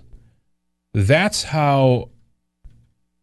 And I'm going to go through this story in more detail. I have a little bit more on this too. Uh, just how much the EU consumes more wood pellets than any other region. Look at these, the, just the photos here, the images. I'm cutting this down. And of course, it's not only Romania, this is happening in many other parts as well. Absolutely sickening. Yeah, I mean, it was the Carpathians, right? The Carpathia, that's uh, the old forests, right, in Romania. Yeah. All right. so, COVID lockdowns. Let's see if this. Let's see if this works here. Yes, here's one here. Let me read this real quick here. Just to tie that into as well, that if you do see, to kind of to your point, Massex Gorillion, that if you do see massive protest, if you do see a winter, autumn, winter here, or maybe spring by the next time, we, we don't know yet, uh, massive protest, the possibility of them wheeling out just insane lockdown measures, be that over COVID or be that over energy or be that over, uh, you know, climate or something like that, or, or again, or just all of all of the above. Lights off and locked down. On September 2nd, the European Commission released a document. Here's the link to that there. Let me open that real quick laden with recommendations on how to fight COVID 19 this winter, a rather odd concern given the low numbers of infections and the range of more immediate crises demanding attention. The main focus of this 15 page document, which only briefly mentions vaccines or other soft measures, is preventing people from gathering. A return to working from home, restrictions on travel between countries, and the possibility of limiting the size of mass gatherings are all explored at considerable length and visited upon more than once. The document feels much more like one designed to prepare governments to deal with major unrest related to the living costs or the cost of living crisis than other uh, than one about community health concerns. European elites are hiding behind the ghost of the pandemic in an attempt to suppress public displeasure with the elites' inability to solve any of the crises that's facing Europe right now. So here's the, uh, the document here. EU response to COVID 19, preparing for autumn and winter 2023. Dark winter, folks. Here we are. That's what's looking at it. Dark winter. Uh, so uh, it was another guy speaking about this, another uh, homosexual gentleman. Well, maybe he's not a gentleman, but uh, Justin Trudeau. Listen to this. And I guess he, he frames it perfectly. This could be applied to Europe, any European country, could be applied to America, or in this case, it's uh, talking about Canada. Things to remember is COVID's not done with us yet. We might want to be done with it, but it's still around. And yes, we have a lot more tools, a lot more understanding, a lot more knowledge on how to keep ourselves and our loved ones safe that have allowed us to get back to regular life in a lot of ways for a whole bunch of people. But we also know that as winter comes and as people get pushed back indoors, there is a real risk of another serious wave of COVID.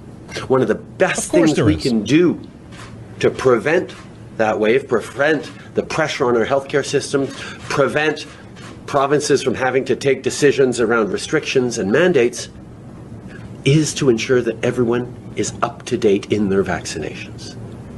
The recommendation is, you know, you should uh, be up to date in your vaccinations if you have a, have had a dose within six months everyone who has been a while since their vaccination, this vaccination, should look at the fact that we have new vaccines coming out this month that are tailored against Omicron that will provide better protection, and everyone should get out and get vaccinated. If we are able Pfizer. to hit that 80, 85, 90% of Canadians up to date in their vaccinations, we'll have a much better winter with much less need for the kinds of restrictions and rules that were so problematic for everyone over the past years. But every step of the way, government's responsibility is to keep people safe, to prevent our healthcare systems from getting overwhelmed. And that's where individuals choosing to make sure they're up to date in their vaccinations with these new vaccines is going to help us all.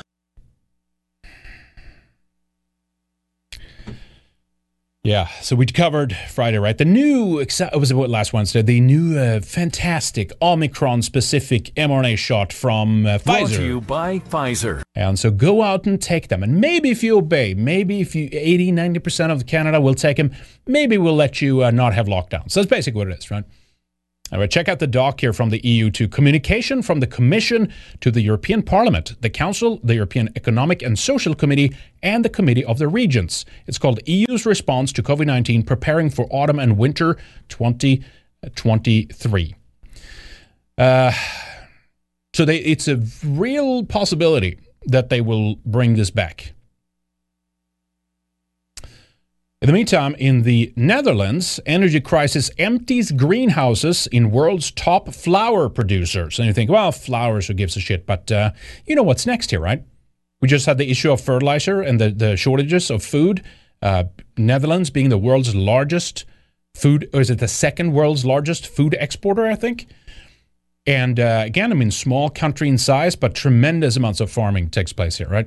So you cut the fertilizer, you uh, shut down people's farms, you confiscate their lands to build refugee housing, and uh, then you raise the energy to, to make matters worse, right? That wasn't bad enough. You raise the energy prices artificially by doing this, you know, gay uh, Ukraine thing here, instead of playing ball with Russia and being reasonable. Is it is it is it ideal? No, but like what what you're doing here is going to kill people. Okay. So then you make the energy prices so high, artificially offset it to the consumers and to the businesses, and then they can't afford to keep, in this case, in the Netherlands, greenhouses going. And you know that vegetables is next, right? Dutch greenhouses set for lower than normal output over winter. Flower production in the Netherlands may drop by up to 40%. So as I said, then, you know, well, whoop de doo kind of thing. But yeah, but then you know what's next. You know it's like going to be food. And in fact, it's so bad that this new exciting starting up of CERN, right? We talked about that, the Large Hadron Collider. That might be shutting down now as well. Most of its particle accelerators and idling uh, the Large uh, Hadron Collider in response to energies Europe's energy crisis. CERN is considered shutting down the majority of its particle accelerators. The Swiss scientific facility wants to keep the Large Hadron Collider in idle mode. Shutting it down would set experiments back weeks as it takes so long to cool. The proposal has been made to help conserve power during the energy crisis. Now, not that, that this is the most important thing, but I wouldn't be surprised if they keep shit like this running while like everyone else can't heat their own. We'll, we'll see what happens. But it's also like it's a symbolic thing, right? Whatever you you know believe, you know your take is about the experiments. This is like officially, this is like top you know top tier of our science developments and that's this is what it's all about like discovering the you know dark matter and weird particles and the, finding the god particle and all that stuff. You know none of it might be real sure but like the point is cutting edge like scientific things and the things that we kind of known as right as as westerners as western kind. We do the, we do shit like this.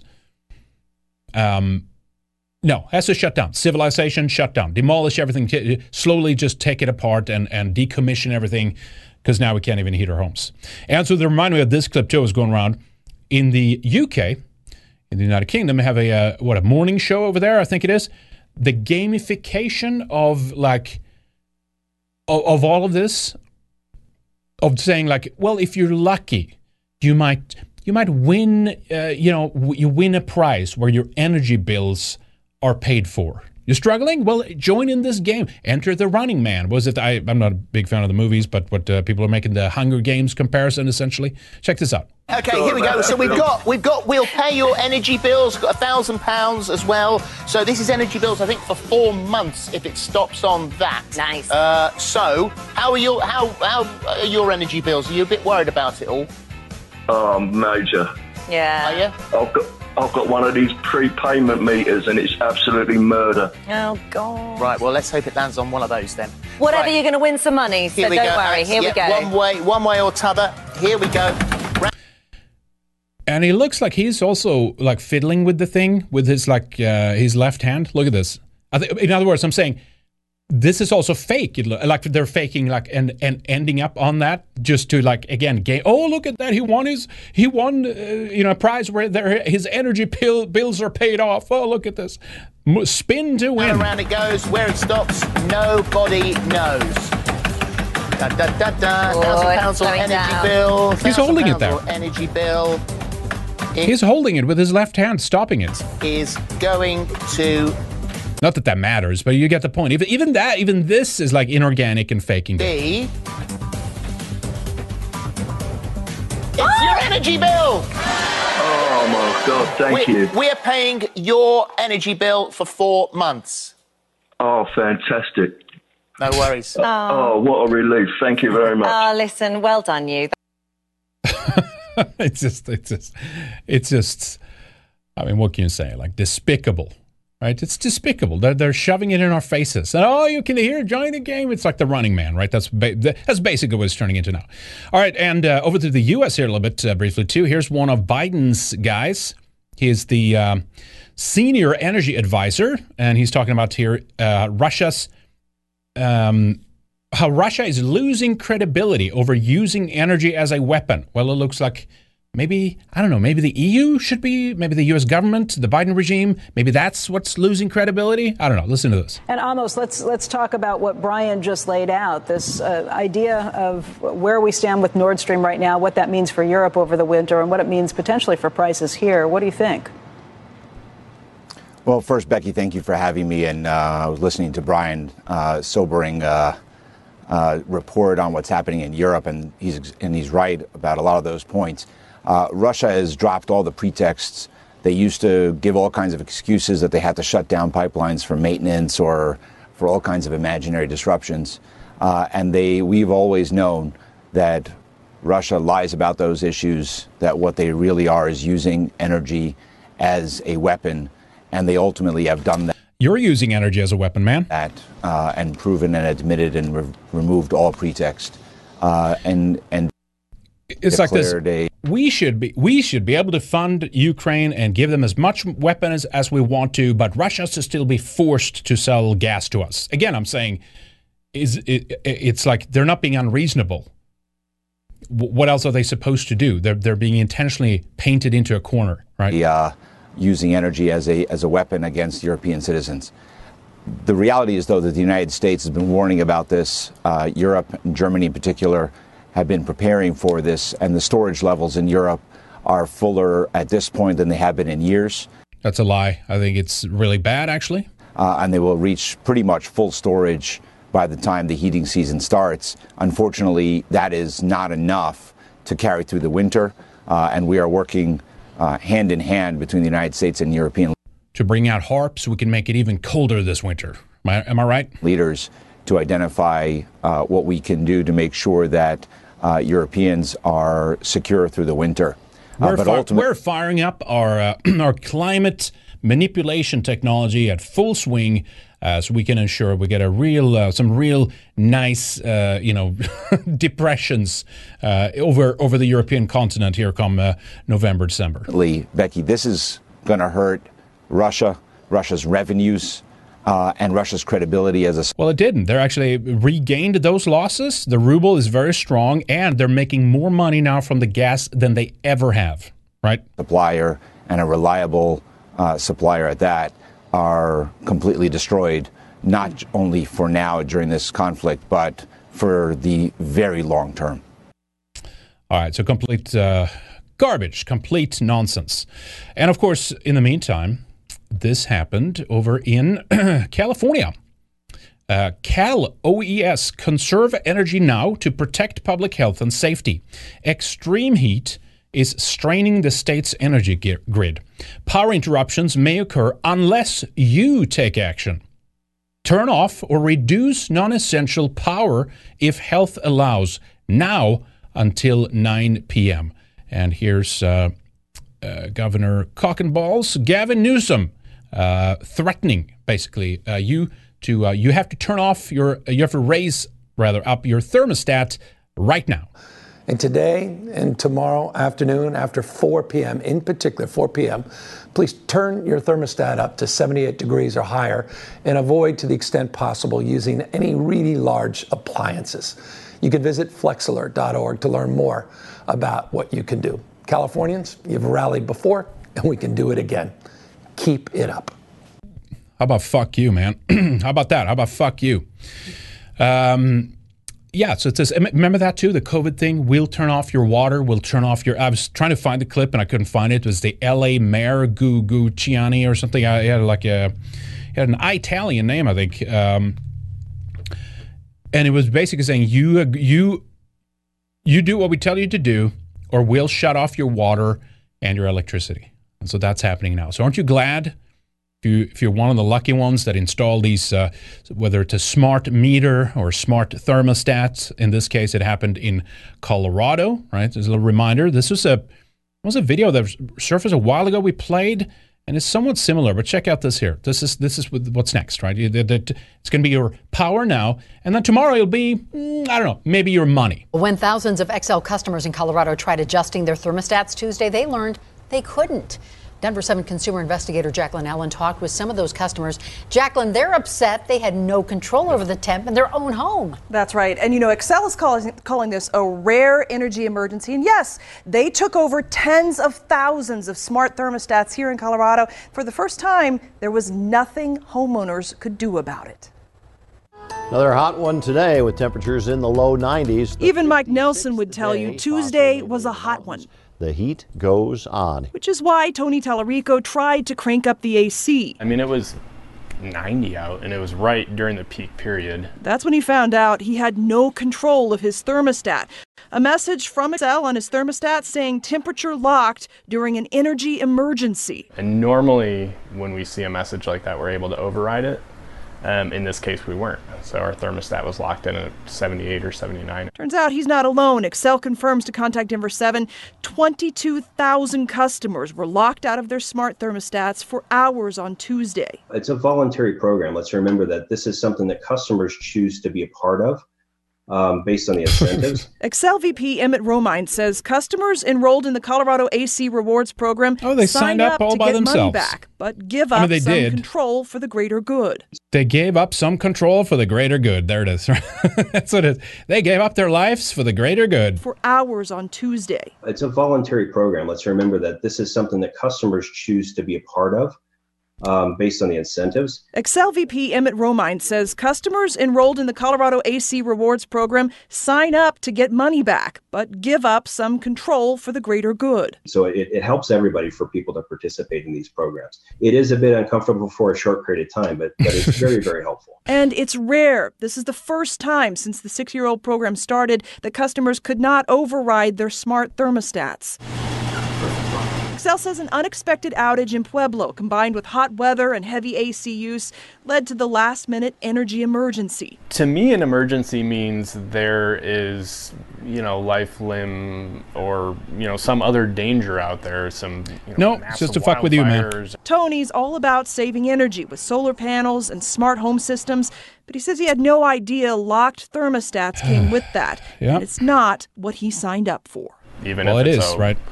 Once in a blue moon uh, situation, it just doesn't sit right with us to not be able to. I mean, uh, yeah, I mean, it isn't entirely his fault, right? He signed up in good faith and all that stuff, but you know, it's part of the fine print. You know, it's like we can cut off your power at any time, and he didn't read that. I'm not saying it is his fault. That's what most po- uh, people do, uh, but it is kind of his fault.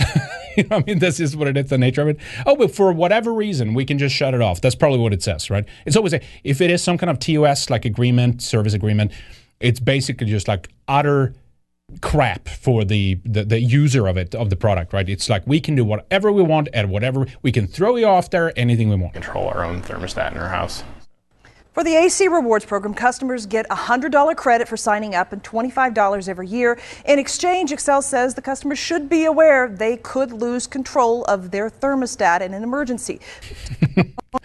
and then you know as i said it's going to be it's going to be when you have your smartphone with your smart money and your CDBDC, CBDCs, right? Your uh, central bank digital currency and stuff. Well, then they can turn off your money too. How about that? That's going to be next here. Uh, enjoy the the wonderful, uh, uh, wonderful, great reset, fourth industrial revolution future. Am I right? Next one here. Globalist agency calls for energy lockdowns, including banning cars on Sundays to achieve climate goals. The Globalist International Energy Agency, the IEA, is calling for energy lockdowns as price of gas and oil skyrockets.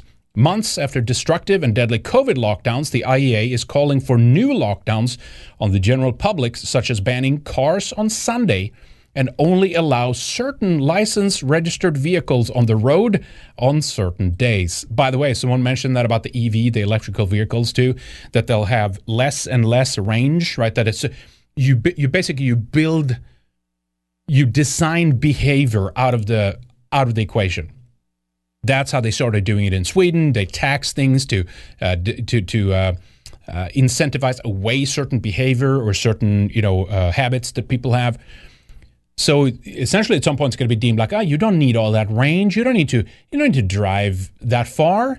We'll do, uh, you know, smaller batteries, right? Because it's more conserves energy. At some point, they're going to whip up. Oh, it turns out that it's really toxic producing these batteries, and we got a there's an awful lot of uh, lithium that has to be mined and all these other minerals and stuff to create these batteries. We have to make them smaller.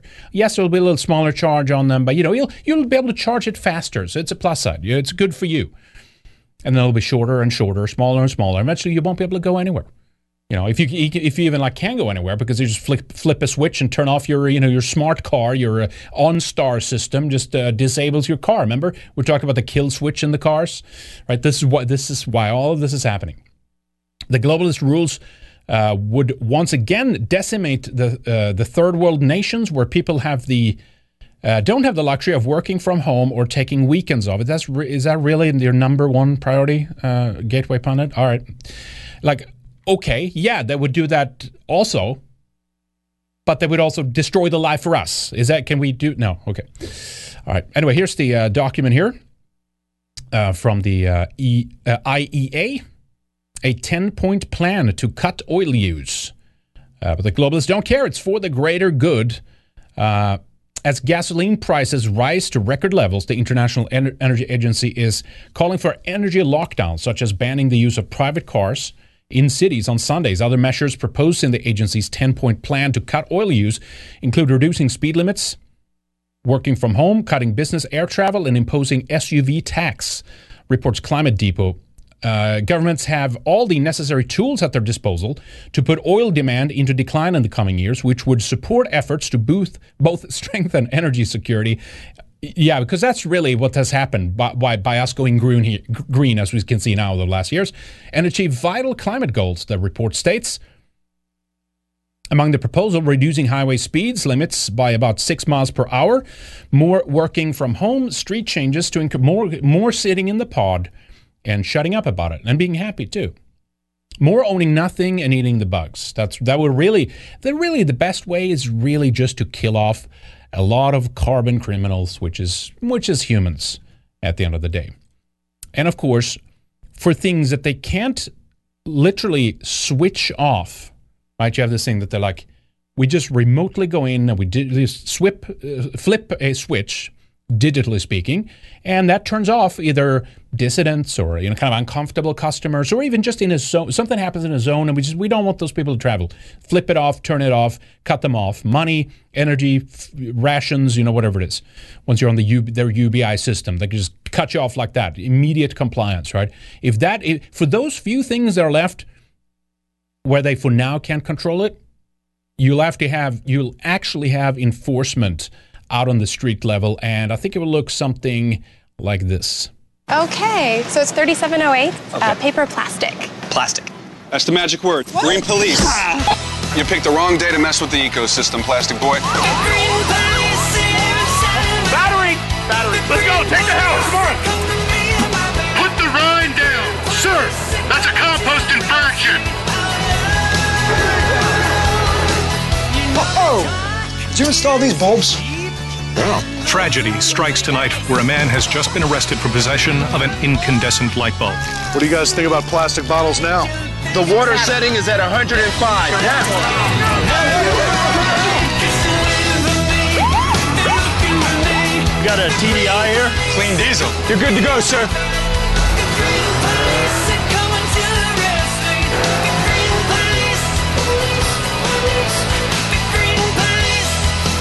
Good afternoon, officers. Are those foam cups you're drinking from? Yeah. Please step out of the car and put them on the hood. Uh, it's actually from the uh, what is it? The 2010 Super Bowl. I think it was. People are making fun of uh, fun of that at the time, uh, but it's actually kind of closer to uh, to reality now these days, right? Soon enough, you'll have an enforcement arm, and it's going to be uh, the Green Police. That was like a spoof ad, audio or something. All right. Anyway. Winter will be long. Russian oil giant Gazprom taunts the West with sinister video showing Europe freezing over after Moscow switches off gas supplies. Check out uh, this video here. This is uh, interesting message here.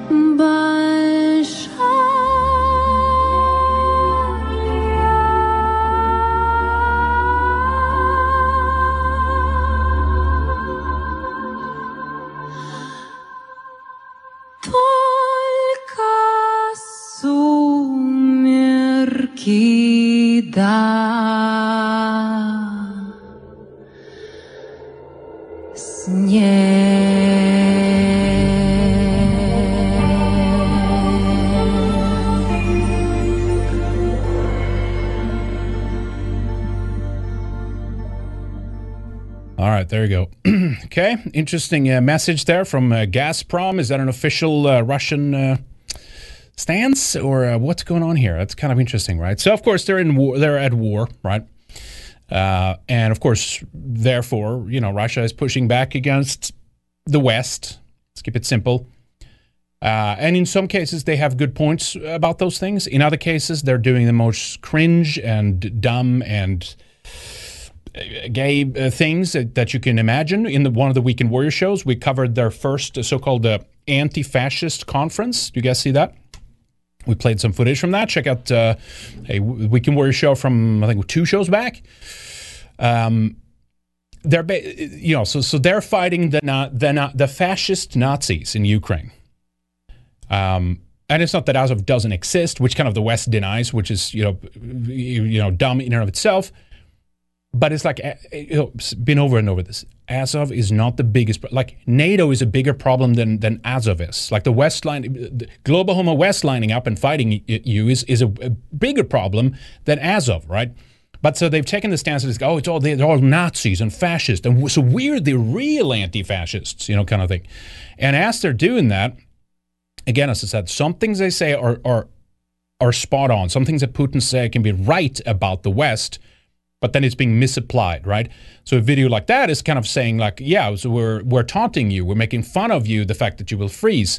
And of course, because it's not the people's fault again, right? It's the the leaders, it's the policymakers, it's the EU, it's uh, the the NATO regime and stuff like that. But again, at the end of the day, those who suffer is the people. So you think that would be kind of, I don't know, a little if they were if Russia was looking out for a, um, uh, there are some people like that. They're like they're they're better than the way they're looking out for uh, for for uh, for white people or you know it's like no they're not they're they're they, they're serving their own interest as as they should I guess to of course as they should but but they're making a bunch of weird decisions and I have one video I'm going to show you in a little bit. Um, and we'll get to that because it's actually about the food and the grain resources in Ukraine and where that's going to go now. But check out this here. Here's um, Putin talking about the U.S., how they were once a food producer, but now is a net importer, and how they're t- they're doing this argument now that the West is colonialist and they're taking advantage of third world poor nations and we are going to be the we're going to be the real anti-fascists and we're going to take a, a stance where we're against the racist colonialism of the west and it's just like is this really like with everything that's happened EU is, and America too has like been twisting backwards in order to cuck itself on its racist past of colonialism to such a degree that they're like, you know, screwing over its own population. Anyway, so a few of these clips are, are uh, subtitled. And of course, it's, it's, it's true. He mentions the inflation issue. He mentions how they were just printing money essentially out of thin air, which puts us deeper in debt. All those things are true. So it's not that that's false, but it's kind of a weird it's a weird way of ap- applying the criticism, if you ask me. But anyway, t- take a look and see what you think here. Все попытки делать хорошую мину при плохой игре, все разговоры о якобы допустимых издержках во имя псевдоединства не могут скрывать главного. Евросоюз окончательно утратил свой политический суверенитет. The European Union has lost its political sovereignty and its bureaucratic elites are dancing to someone else's tune. That's absolutely true. Пляшут под чужую дудку, принимая все, что им скажут сверху, причиняя вред собственному населению и собственной экономике, собственному бизнесу. Okay, doing everything they're told from high while hurting their people, economies, and businesses. And yes, that's all true, right? But then in this weird way, they still twist. He still twists his back on like, oh, because of their colonialism and, and racism, they're taking advantage of uh, poor countries, and and we're now the real. We're going to look after the poor countries, right? Um, here's the other one. He's talking about the how, how the U.S. is driving inflation by printing money. Again, not not false, but it's always this twist at the end, which is like, and also they're racist and colonialists. Check this out. долгое время были крупными поставщиками продовольствия на мировом рынке. Заслуженно, действительно, заслуженно гордились. Oh, okay. I got okay. I got the, the clips mixed up here. This is the one about the food supply. This is an interesting one too, by the way. This is about the food supply. This uh, we'll do this one first here. Uh, the U.S. was for a long time a major food supplier and now it's a net importer, he says, and that's hurting third world nations, poor nations. Заслуженно, действительно, заслуженно гордились и было чем своим сельским хозяйством, традициями фермерства. Ну и это пример для многих и для нас, кстати говоря, тоже. Но сегодня роль Америки изменилась кардинально. Из нетто-экспортера продовольствия она превратилась в чистого импортера – грубо говоря, печатают деньги и перетягивают на себя товарные потоки, скупая продукты питания по всему свету. Yeah, says that they're buying up. The West is buying up food from all the other countries, making who's poorer. Is that true? I haven't seen what what are we what was the West buying? You know, he extends that discussion here in the next clip. Uh, again, talking about correctly talking about printing money in the West. Absolutely true. Is, is there elite running things? Yes, absolutely. But then it's like, but then it's this, but because of racism kind of thing at the end. Look, look at this. усиление инфляции на товарных и сырьевых рынках стало фактом задолго до событий текущего года. Мир в такую ситуацию последовательно загоняла многолетняя безответственная макроэкономическая политика стран так называемой «большой семерки», включая бесконтрольную эмиссию и накапливание необеспеченных долгов. Uncontrolled emissions. So it's this like the green agenda. He's but he's trying to maybe he's just trying to like kind of oh let's twist it on them. You know what I mean? Like the, well well, the rest, the West are the real racists. He's kind of doing that maneuver in a way, like, well, there, that's leading to emissions. if he was truly like against the counter this, if it's not still was like, okay, I mean, sure, Putin got this, you know, World Economic Forum page deleted or whatever. But on the back end, they're still working with the World Economic Forum on making Russia one of the spearheading fourth industrial revolution nations. They're using them as a spear. That project never was never dropped. That's still ongoing, still happening on the back end, right?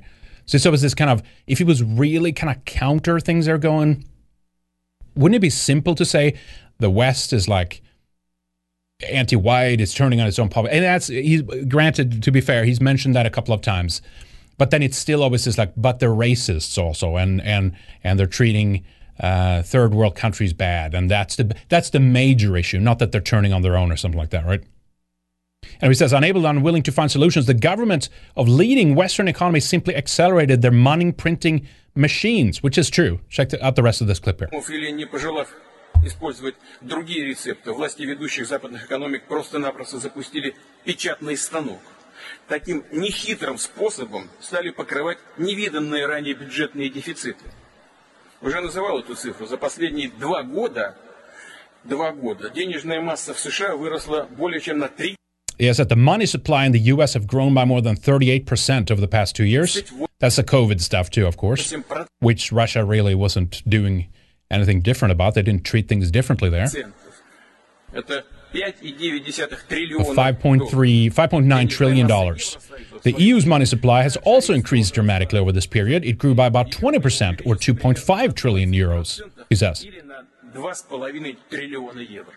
Сегодняшний рост Today's rising prices, accelerating inflation, shortage of food and fuel, and the problems in the energy sector are the results of system wide errors, true, in the economic policies of the current US administration and European bureaucracy. I would agree with that. So they printed money in huge quantities, and then what? Where did all that money go? Yes. It obviously went towards purchasing goods and services outside of the West. This is where the newly printed money flowed. Is it though, really? I want to see some data on that. Does anybody have the anybody actually have the hard like hard statistics on that? Is that actually true? They literally began vacuum up and sweep out global markets. The interests of other states, including the poorest ones, were disregarded. They left with scraps at exorbitant prices, he says. colonialism. Maoism. He's, he's correct. But is the end result the correct interpretation of what happened?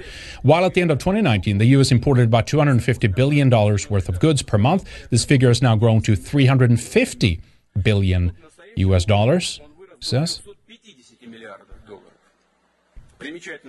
It is noteworthy that the growth was 40%, exactly in proportion to the unsecured money supply printed in recent years. So maybe he's just doing a correlation. It's, he doesn't have the hard uh, evidence of this, right? I'm not sure. Maybe maybe it is true. They handed out printed money and used it to sweep up goods from markets of third countries. I mean, third world countries. Obviously, such a sharp increase in demand without adequate supply has triggered a wave of shortages and global inflation. This is where this global inflation originates. Now, it's, it's not that he's he's wrong, right? But it's this way, and it and it's underlined even further with the the following clip we're going to play with Putin here too. And he's mentioned this many times, right? Oh, it's the um, uh, it's the it's the racism and colonialism, and we're the real kind of anti-fascists and all that kind of stuff, right? And of course, you know, as you know, you know, Putin is meetings with Klaus Schwab, and they're good buddies. And at least Schwab claimed he was one of the young uh, global leaders of the World Economic Forum. I'm not sure if that's true or if it's just uh, Klaus that's getting a little bit demented. But many of the programs have still been going. He's still kind of part of the little clique and stuff, uh, globally speaking. Uh, and there's things still that Russia does, which is just like, I don't know about this. You know, again, Belt and Road Initiative and these kinds of things.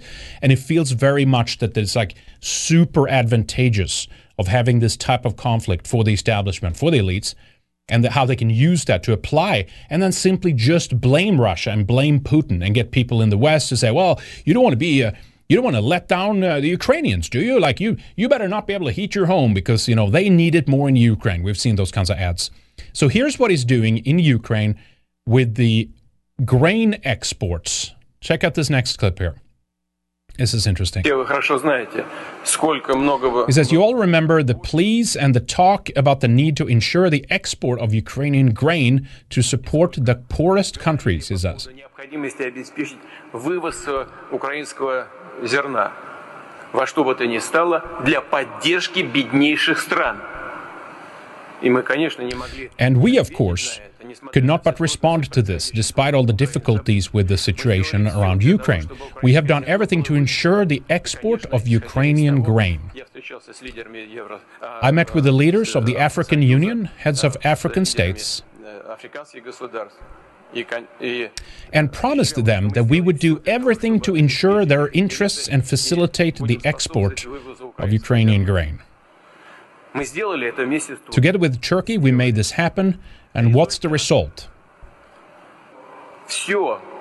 Almost all the grain being exported from Ukraine goes to the EU, not developing countries or the poorest countries. So, of course, it's going to change that now. Nothing for the EU, all for Africa. According to the UN World Food Programme, which is a horrible global organization which is involved in helping the poorest countries, only two ships were loaded. I would like to emphasize only two out of 87. They carried 60,000 tons of foodstuffs out of 2 million tons. That makes up only 3% of shipments that ended up going to the developing countries. Today, many European countries continue behaving like colonialists, just as they have for centuries. Putin says, "Oh, great! Look at what a he is a great he's a great uh, opposer to the uh, current uh, global order in the West. This is all we've been hearing. You know, this is what this is literally like what everything we're hearing in our history books, uh, history uh, classes right now. This is this is all that's in the history books. It's like we were slavers and racist colonialists." Once again, they deceived the developing nations and are continuing to do so, talking about the Europeans. It's clear that such an approach will only exacerbate the scale of food problems in the world to our great regret and к can lead to an unprecedented humanitarian catastrophe. So perhaps we should consider limiting the directions in which grain and other foodstuff is allowed to travel along this route. route. I will consult this matter with the Turkish President Erdogan since we are the ones who developed the export mechanism. э, механизм вывоза украинского зерна. I repeat, it was intended to help the poorest countries, which is not what's happened in practice. So I think they're going to reverse that. So Europe is racist and colonialist, I guess. That's the extension, right? That's why they're having these anti-fascist, uh, uh, you know, conferences now, right, with like African countries and stuff like that. And we're going to change that. We're going to we're going to export things so as the, there's a food shortage in Europe. You know, we are all countries that should help each other. You're, Russia shouldn't cut off the gas, but at the same time, we shouldn't be running a proxy war in Ukraine with Russia. Right? We should all be friends. Can we be friends? And then help each other out, export, ex- import, and stuff like that. But so the re- reply, of course, to the Western sanctions, which again, you know, you could argue it's like he's they're being painted into a corner. What else can they do? Kind of stuff. But it's to counter signal and say Europeans are colonialist, and the grain that that Ukraine has will will begin exporting that to third world countries, right, and and, and Africa. So f f uh, f Europeans and f Western civilization essentially is what we're getting, you know, from uh, from that guy, which is like. Really? You know, is that what is that what you're going to do? There was some headlines about this. Russia planned a decisive energy blow to all Europeans. Ukraine's Zelensky warns, and of course he would say anything, and he has in the past as well. He'd said an- anything to get uh, Europeans and the West to fold to his uh, demands and his objectives and his agenda and scare everybody. Oh, they're attacking the nuclear power plant. And this surfaced again now uh, the other day. The uh, was the the uh, what was the uh, plant called? I think it's actually in the video here. Uh, Zap- Zaporizhia, if I pronounce that correctly, right? Moment of explosion in uh, Zaporizhia, the nuclear power plant. And they're saying they're shelling the nuclear power plant. And the counter arguments were, well, um, it's what was it like? Uh, shells made by UK or like was you uh, apparently Russia showed this up or whatever. I wouldn't doubt it. Someone was basically like, well, they're shelling their own area just to scare people into thinking like that it's Russia attacking, you know, kind of thing. I wouldn't be surprised if that's the, the case. I'm saying we're not getting any good stuff from the from the counter op- counter opposite as well. We, we're not getting any um, decent opposition to the despicable policies that the West have been pushing from Russia's side. And there's no, I mean, they, there's a real opportunity to like really expose, you'd think, right, the global elite. But then it's like just more of the same and kind of just turning up the heat. You know what I mean? And and that's one thing that's been so disappointing. just like, which makes me think, okay, they're all kind of in on it together, essentially, right? They're all basically like uh, a, a part of the same club. They're playing a role, essentially, to help to weaken the the the global energy market, and especially the, in the West now. Uh, and this is super advantageous to the next stages uh, of, of Agenda 2030, essentially. And without this war, they wouldn't be as far ahead on certain things. You know what I mean? It's always this problem, reaction, solution type of strategy that's that's that's um, uh, employed. And in that, in that dialectic, in the Hegelian dialectic, you need you know you need a thesis and antithesis. You need good guy, you need bad guy. You know what I mean? And in Russia, of course, uh, Putin's the good guy. In the West, Putin's the bad guy. In the West, Zelensky is the good guy. In Russia, Zelensky is the bad guy. You know, and they're going after more, as of they're doing like NATO forces and the Department of Defense and stuff like that, which is kind of weird, right? As Africa's climate warms, rich countries pledge more funds. So this is the other thing. We did a video here the other day, like hand in hand with like Putin now saying, "Oh, we're going to export all these gra- all the Ukrainian grains. We're going to ship them to Africa." And so we did that segment on uh, the exports, right? Or uh, sorry, the uh, the the aid to Africa, right? Uh, the video. Check that out if you didn't see it yet. Like something like 50 Marshall plans that the West has has exported, and then someone came back in some comments and said, "Oh, well, you know, it's not like." Uh, it's not our fault. Uh, some person either living in Africa, or was a black American or something. I'm not sure what it was. Oh, this is uh, ridiculous to take this stance because it's all these corporations uh, raping Africa and stuff like that. And it's like, these corporations have been raping Europe before even they like exported or, or, or went to Africa or other continents around the world to, uh, to, to to ravage them. You know what I mean? We've been subjected to the pressure of like industrialist and capitalist forces far longer than some of these other continent had has. But but then at the same time, we are still end up footing the bill for this, right? Five trillion, something like fifty Marshall plans uh, of aid have been given to Africa, and of course, what what what happened to that? What what do we got for it? Nothing. Sweden, a country of 10 million people, is giving aid to a continent of like 1.4 billion people. Think about that. But then still somehow it's still our, our fault. We're still the bad colonialists. What I'm saying is, is there corporations doing bad things in, in Africa? Yeah, sure, of course, that's the case. But they wouldn't even be doing that if it wasn't for like white guilt and, and the anti-white policies. It's still at the end of the day, it's white guilt that's keeping that system in place of like funneling money to like these third world countries and stuff. And it's always us not doing enough. And it goes back to Putin's point there as well. Oh, they're colonialists still. Okay, really? Are we? More aid have gone to to Africa than any other continent, and, and more more money is being poured down that drain. Now they're using the climate scare to say, oh well, we gotta we gotta have more money. And it's like, yes, it's an elite doing this to us. It's not the fault of the people in Africa, but I'm saying they're using that as an excuse. And unfortunately, we largely submit, we, we comply because we certainly are not changing uh, these policies or stopping them or throwing out the politicians that keep doing them. So it means we're like going along with it.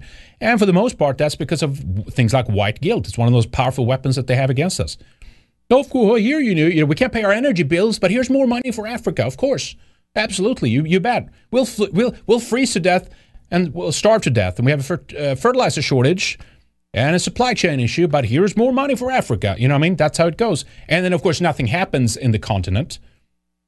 And it's just being straight back into the pockets of corrupt, uh, you know, businesses and, and leaders and stuff like that.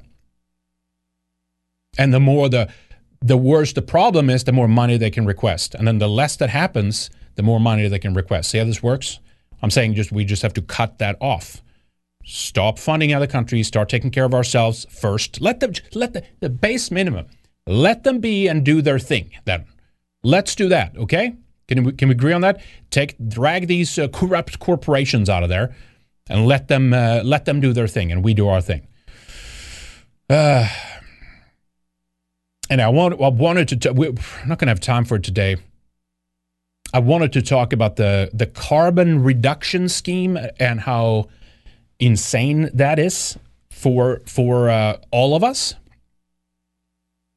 Um, and these are articles going back like almost 10 years now. This is from 2014. Extreme carbon dioxide reduction will be a death sentence for humanity and planet Earth. Again, I have to go through this in more detail, but the point is that they've been warning about this for a long time. A lot of people that were tuned into this uh, agenda, you know, before like uh, even the World Economic Forum or the Great Reset became, you know, popular terms to use and stuff like that. A lot of people have been like talking about this, and they've been saying this is an insane uh, agenda. It's all part of Agenda 2030, and it's going to ruin us in so many ways. In fact, in fact, in the article, one of the first things they quote is uh, the first global revolution, uh, written by the Club of Rome back in 1972. Here's a PDF version of it. The first global revolution. Um, was it enemies? What's the term?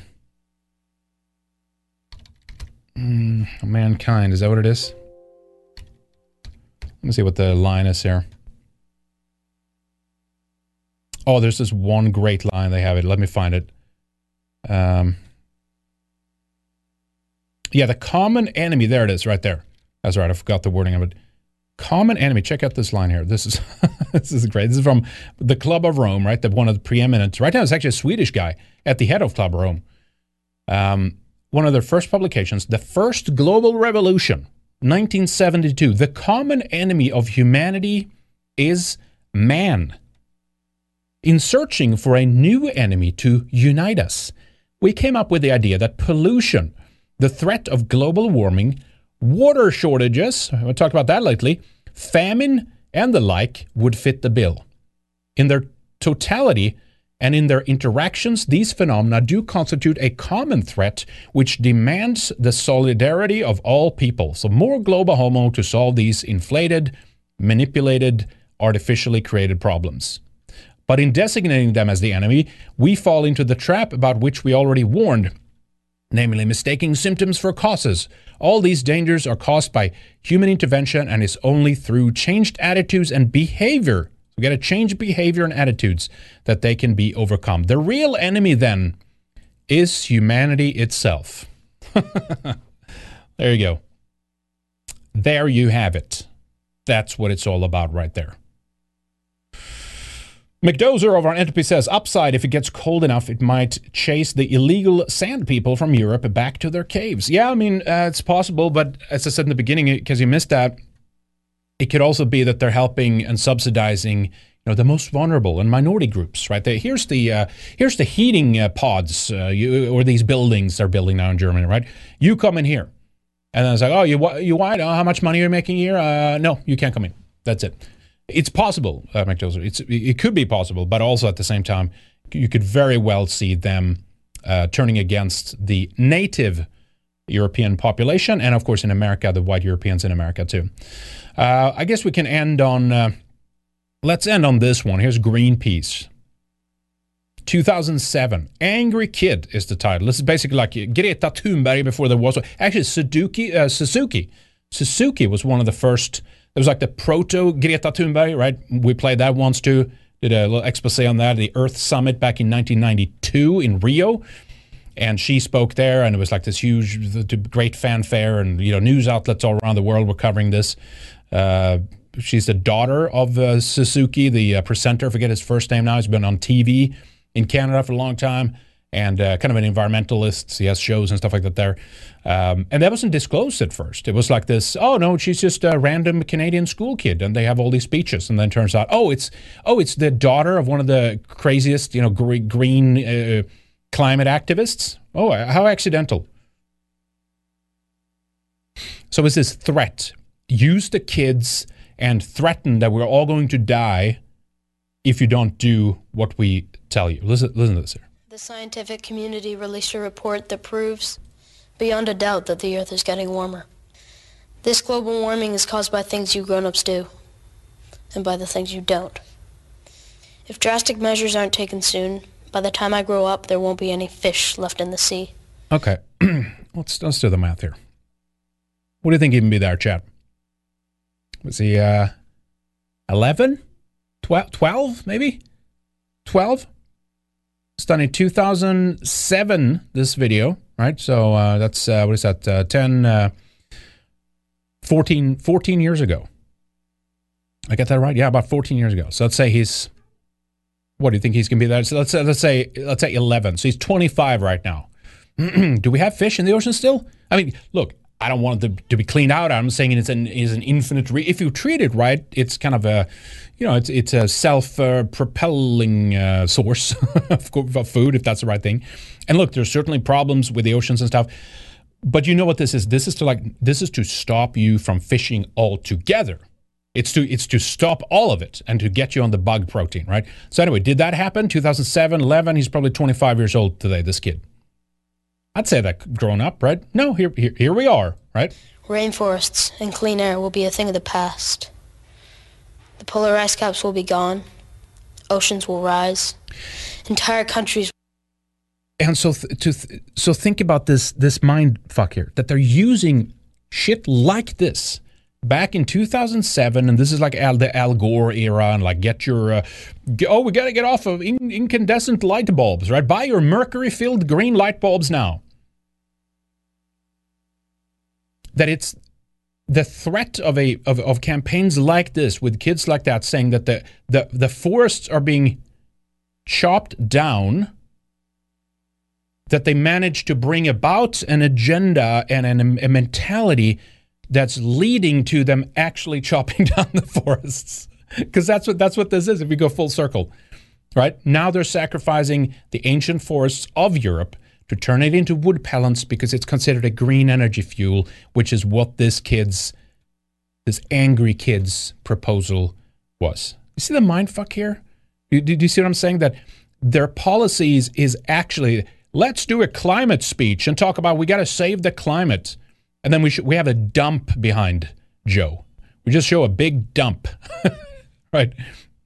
We'll turn it into trash. It's incredible. Anyway, let's let's listen to the rest there. We got to wrap up. will disappear. Life will change in ways you can't even imagine. Well, it be has. famine, worldwide epidemics. Life expectancy will be lower. And we're not just talking about the future. We're talking about my future. This is no surprise. You adults have known about this for years. And though you could have done something about it, you haven't. You can say, it's not my problem. You can say, I won't be around in 50 years. But from now on, you can't say I didn't know. Starting today, the lines are drawn. You have to choose sides. Either you're for my future, or you're against it. And of course, the, here here it is, right? So I'm talking about the Hegelian dialectic. Either you're for Ukraine or you're against it. Either you're for Russia or you're against it. Either you're, for, you know, it's always always that. It's a binary option. It's the only thing that exists. And of course, now, no, that's that's bullshit. There is a there, there are third options. There's like, how about me? These are these are people that don't take my side. Why should I take any of their sides? You know what I mean? And again, I'm not talking about the people in Ukraine and the people around. I'm talking about the elites and those behind them running these the, this this this this scam essentially this great reset scam and it's always that that that, that option is only that like either this is like remember that these are Greenpeace, these are leftists right commie left green green commies watermelons right green on the outside red on the inside and um talking about how like George Bush used to say, oh, either you're with us or you're with the enemy, you know, kind of thing, criticize that. But here they are when it comes to climate crisis, it's either our way or again either if you vote against this, you're voting against life itself. That's always that. You're a friend, or you're an enemy. I may just be a kid today, but tomorrow will be different. I'll burn you in your this house is the last time. I'll be talking to you adults. You've had your chance to fix this problem. Now we have ours. See, hand over control. This is a great, uh, it's a great way of solving problems. Hand over the decision making to children and let them tell. First, you have elites programming the kids, thinking you're going to die. Then you have the kids going out, activating the rest of the population by screaming or crying or being emotional or something. And the par- everyone is like, "Oh, we, oh, we have to listen to the children." We won't be cute. We won't be patronized. And we will not be denied our future. Join the energy revolution. Greenpeace. So I thought that was a great way to uh, to wrap up here because again, now we've now that's what we literally what we've joined, what we did do, right? Because all the governments every or everywhere in the West have like we have to go green. We got a green new deals. Here's money. Here's more money. Just pour money down the fucking drain. And now we're seeing that whole that vision come into full view, with full fruition of, of that goal. And what's happening? Well, we're chopping down our own ancient forests. We're getting no energy, and we're gonna we're about to freeze to death. So we're getting none of it. Black Phillips says, uh, Henrik, I found out recently and was pleasantly surprised. Sweden is almost one third nuclear powered. That is changing as we speak. But yes, uh, let me read the rest here. Uh, it's a shame the nuclear plants will all be manned by second generation Somalis and Afghanis in 30 years. Well, that's not going to happen, and we're not going to let it. And of course, it's not, well, if the if the green white liberals in Sweden get their way, there will be no nuclear power anyway. It will be decommissioned. Uh, actually, in fact, there was the uh, one of the Ring, Ringhals uh, uh, plants, or the second um, What are they calling it? Uh, generator? What, what what's the term? I'm forgetting the term. Uh, Ringhals two, the second one recently had some issues and has to be decommissioned or it's temporarily halted or something. I forget exactly what it was, but this is another one of those that's driving the energy costs way up there. We used to be very good about this, but then again, back in the 70s. I think there was like a, a vote on it, and like, oh, we voted to decommission uh, nuclear power plants, and they haven't done it, and yada yada yada. And now, of course, they're actually doing it, and we're going the way of of Germany, which is completely insane. Uh, and so, you know, for the lack of any other better options, oil is not a problem, coal is not a problem, nuclear power is not a problem. It should not be considered that. Um, so that's the that's the solution basically to the situation. And ironically putting out carbon in the atmosphere is actually something that would be greatly uh, beneficial. It would get a little warmer. It would get uh, would get more. Again, I'm not saying humans are that super influential, right? Even the article actually that I went through here that I need to go through in more detail on the show, maybe next uh, Wednesday or something like that. They're talking about the the amount that they managed to pull out of the atmosphere and how little that actually was. It's a case out of the UK of like uh, oh, it's like we, you know, we've, we've wrecked half the economy, but we pulled two percent of carbon out of out of our industrialized, uh, you know, nation overall. And at the end, the UK's allegedly reduction of 1.9 percent equates to 0.000003491 uh, 01% of all human actively produced CO2. They go through the math here earlier in the piece, which is just like all right, so we wrecked our we wrecked our economies and our energy for this. I mean, that's ten years ago, so it's probably more now. But anyway, you get the point. All right, boys and girls, thank you so much for joining us today. I hope you enjoyed the show. Hope you got something from it. Again, if there's one takeaway, the climate crisis is the climate or the energy crisis, I should say. The energy crisis is the climate lockdown. All right, and it's happening right now.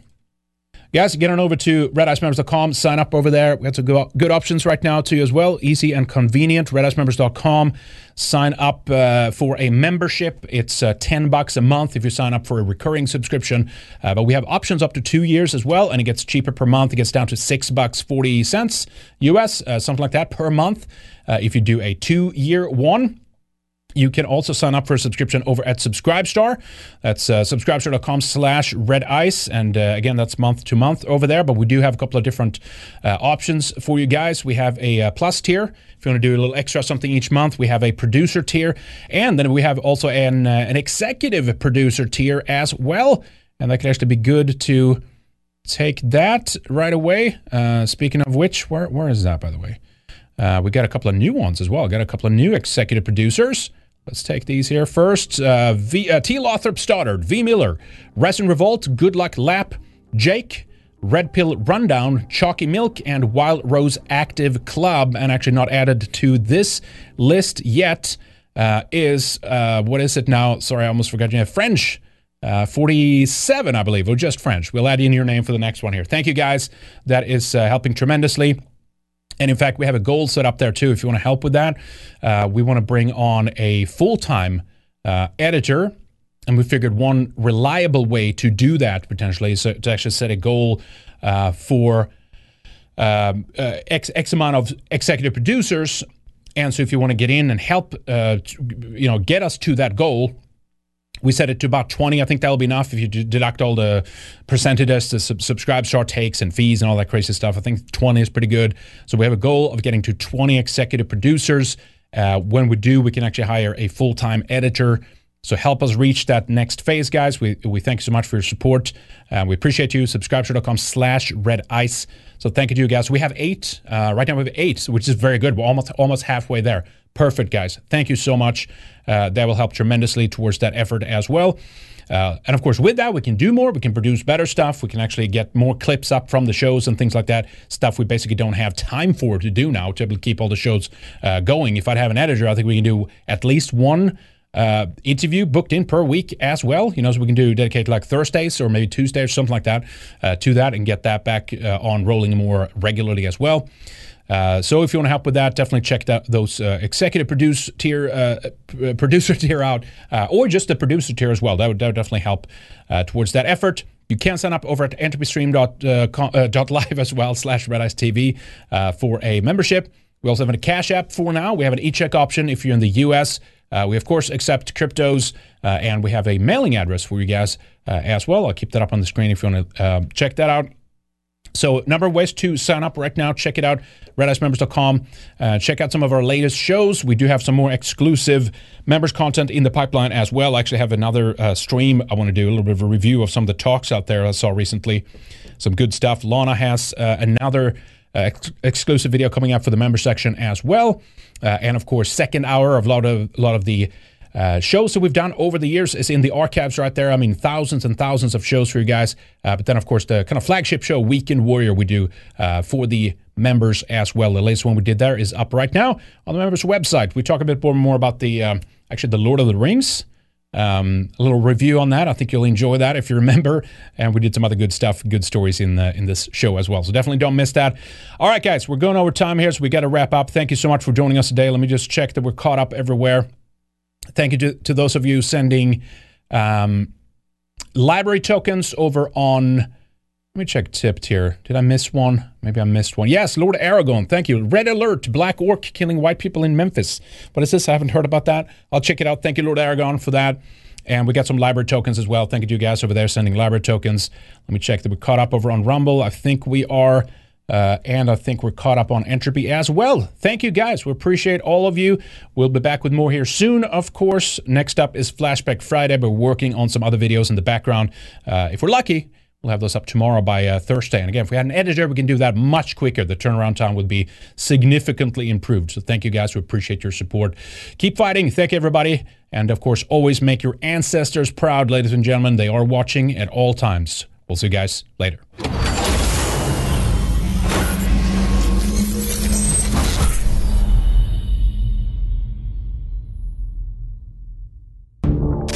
Do you love Red Ice? Want more? Get access to exclusive material by signing up for a Red Ice membership. You'll be able to watch Weekend Warrior, our flagship show, the second hour of interviews, and other special feature videos only for subscribers.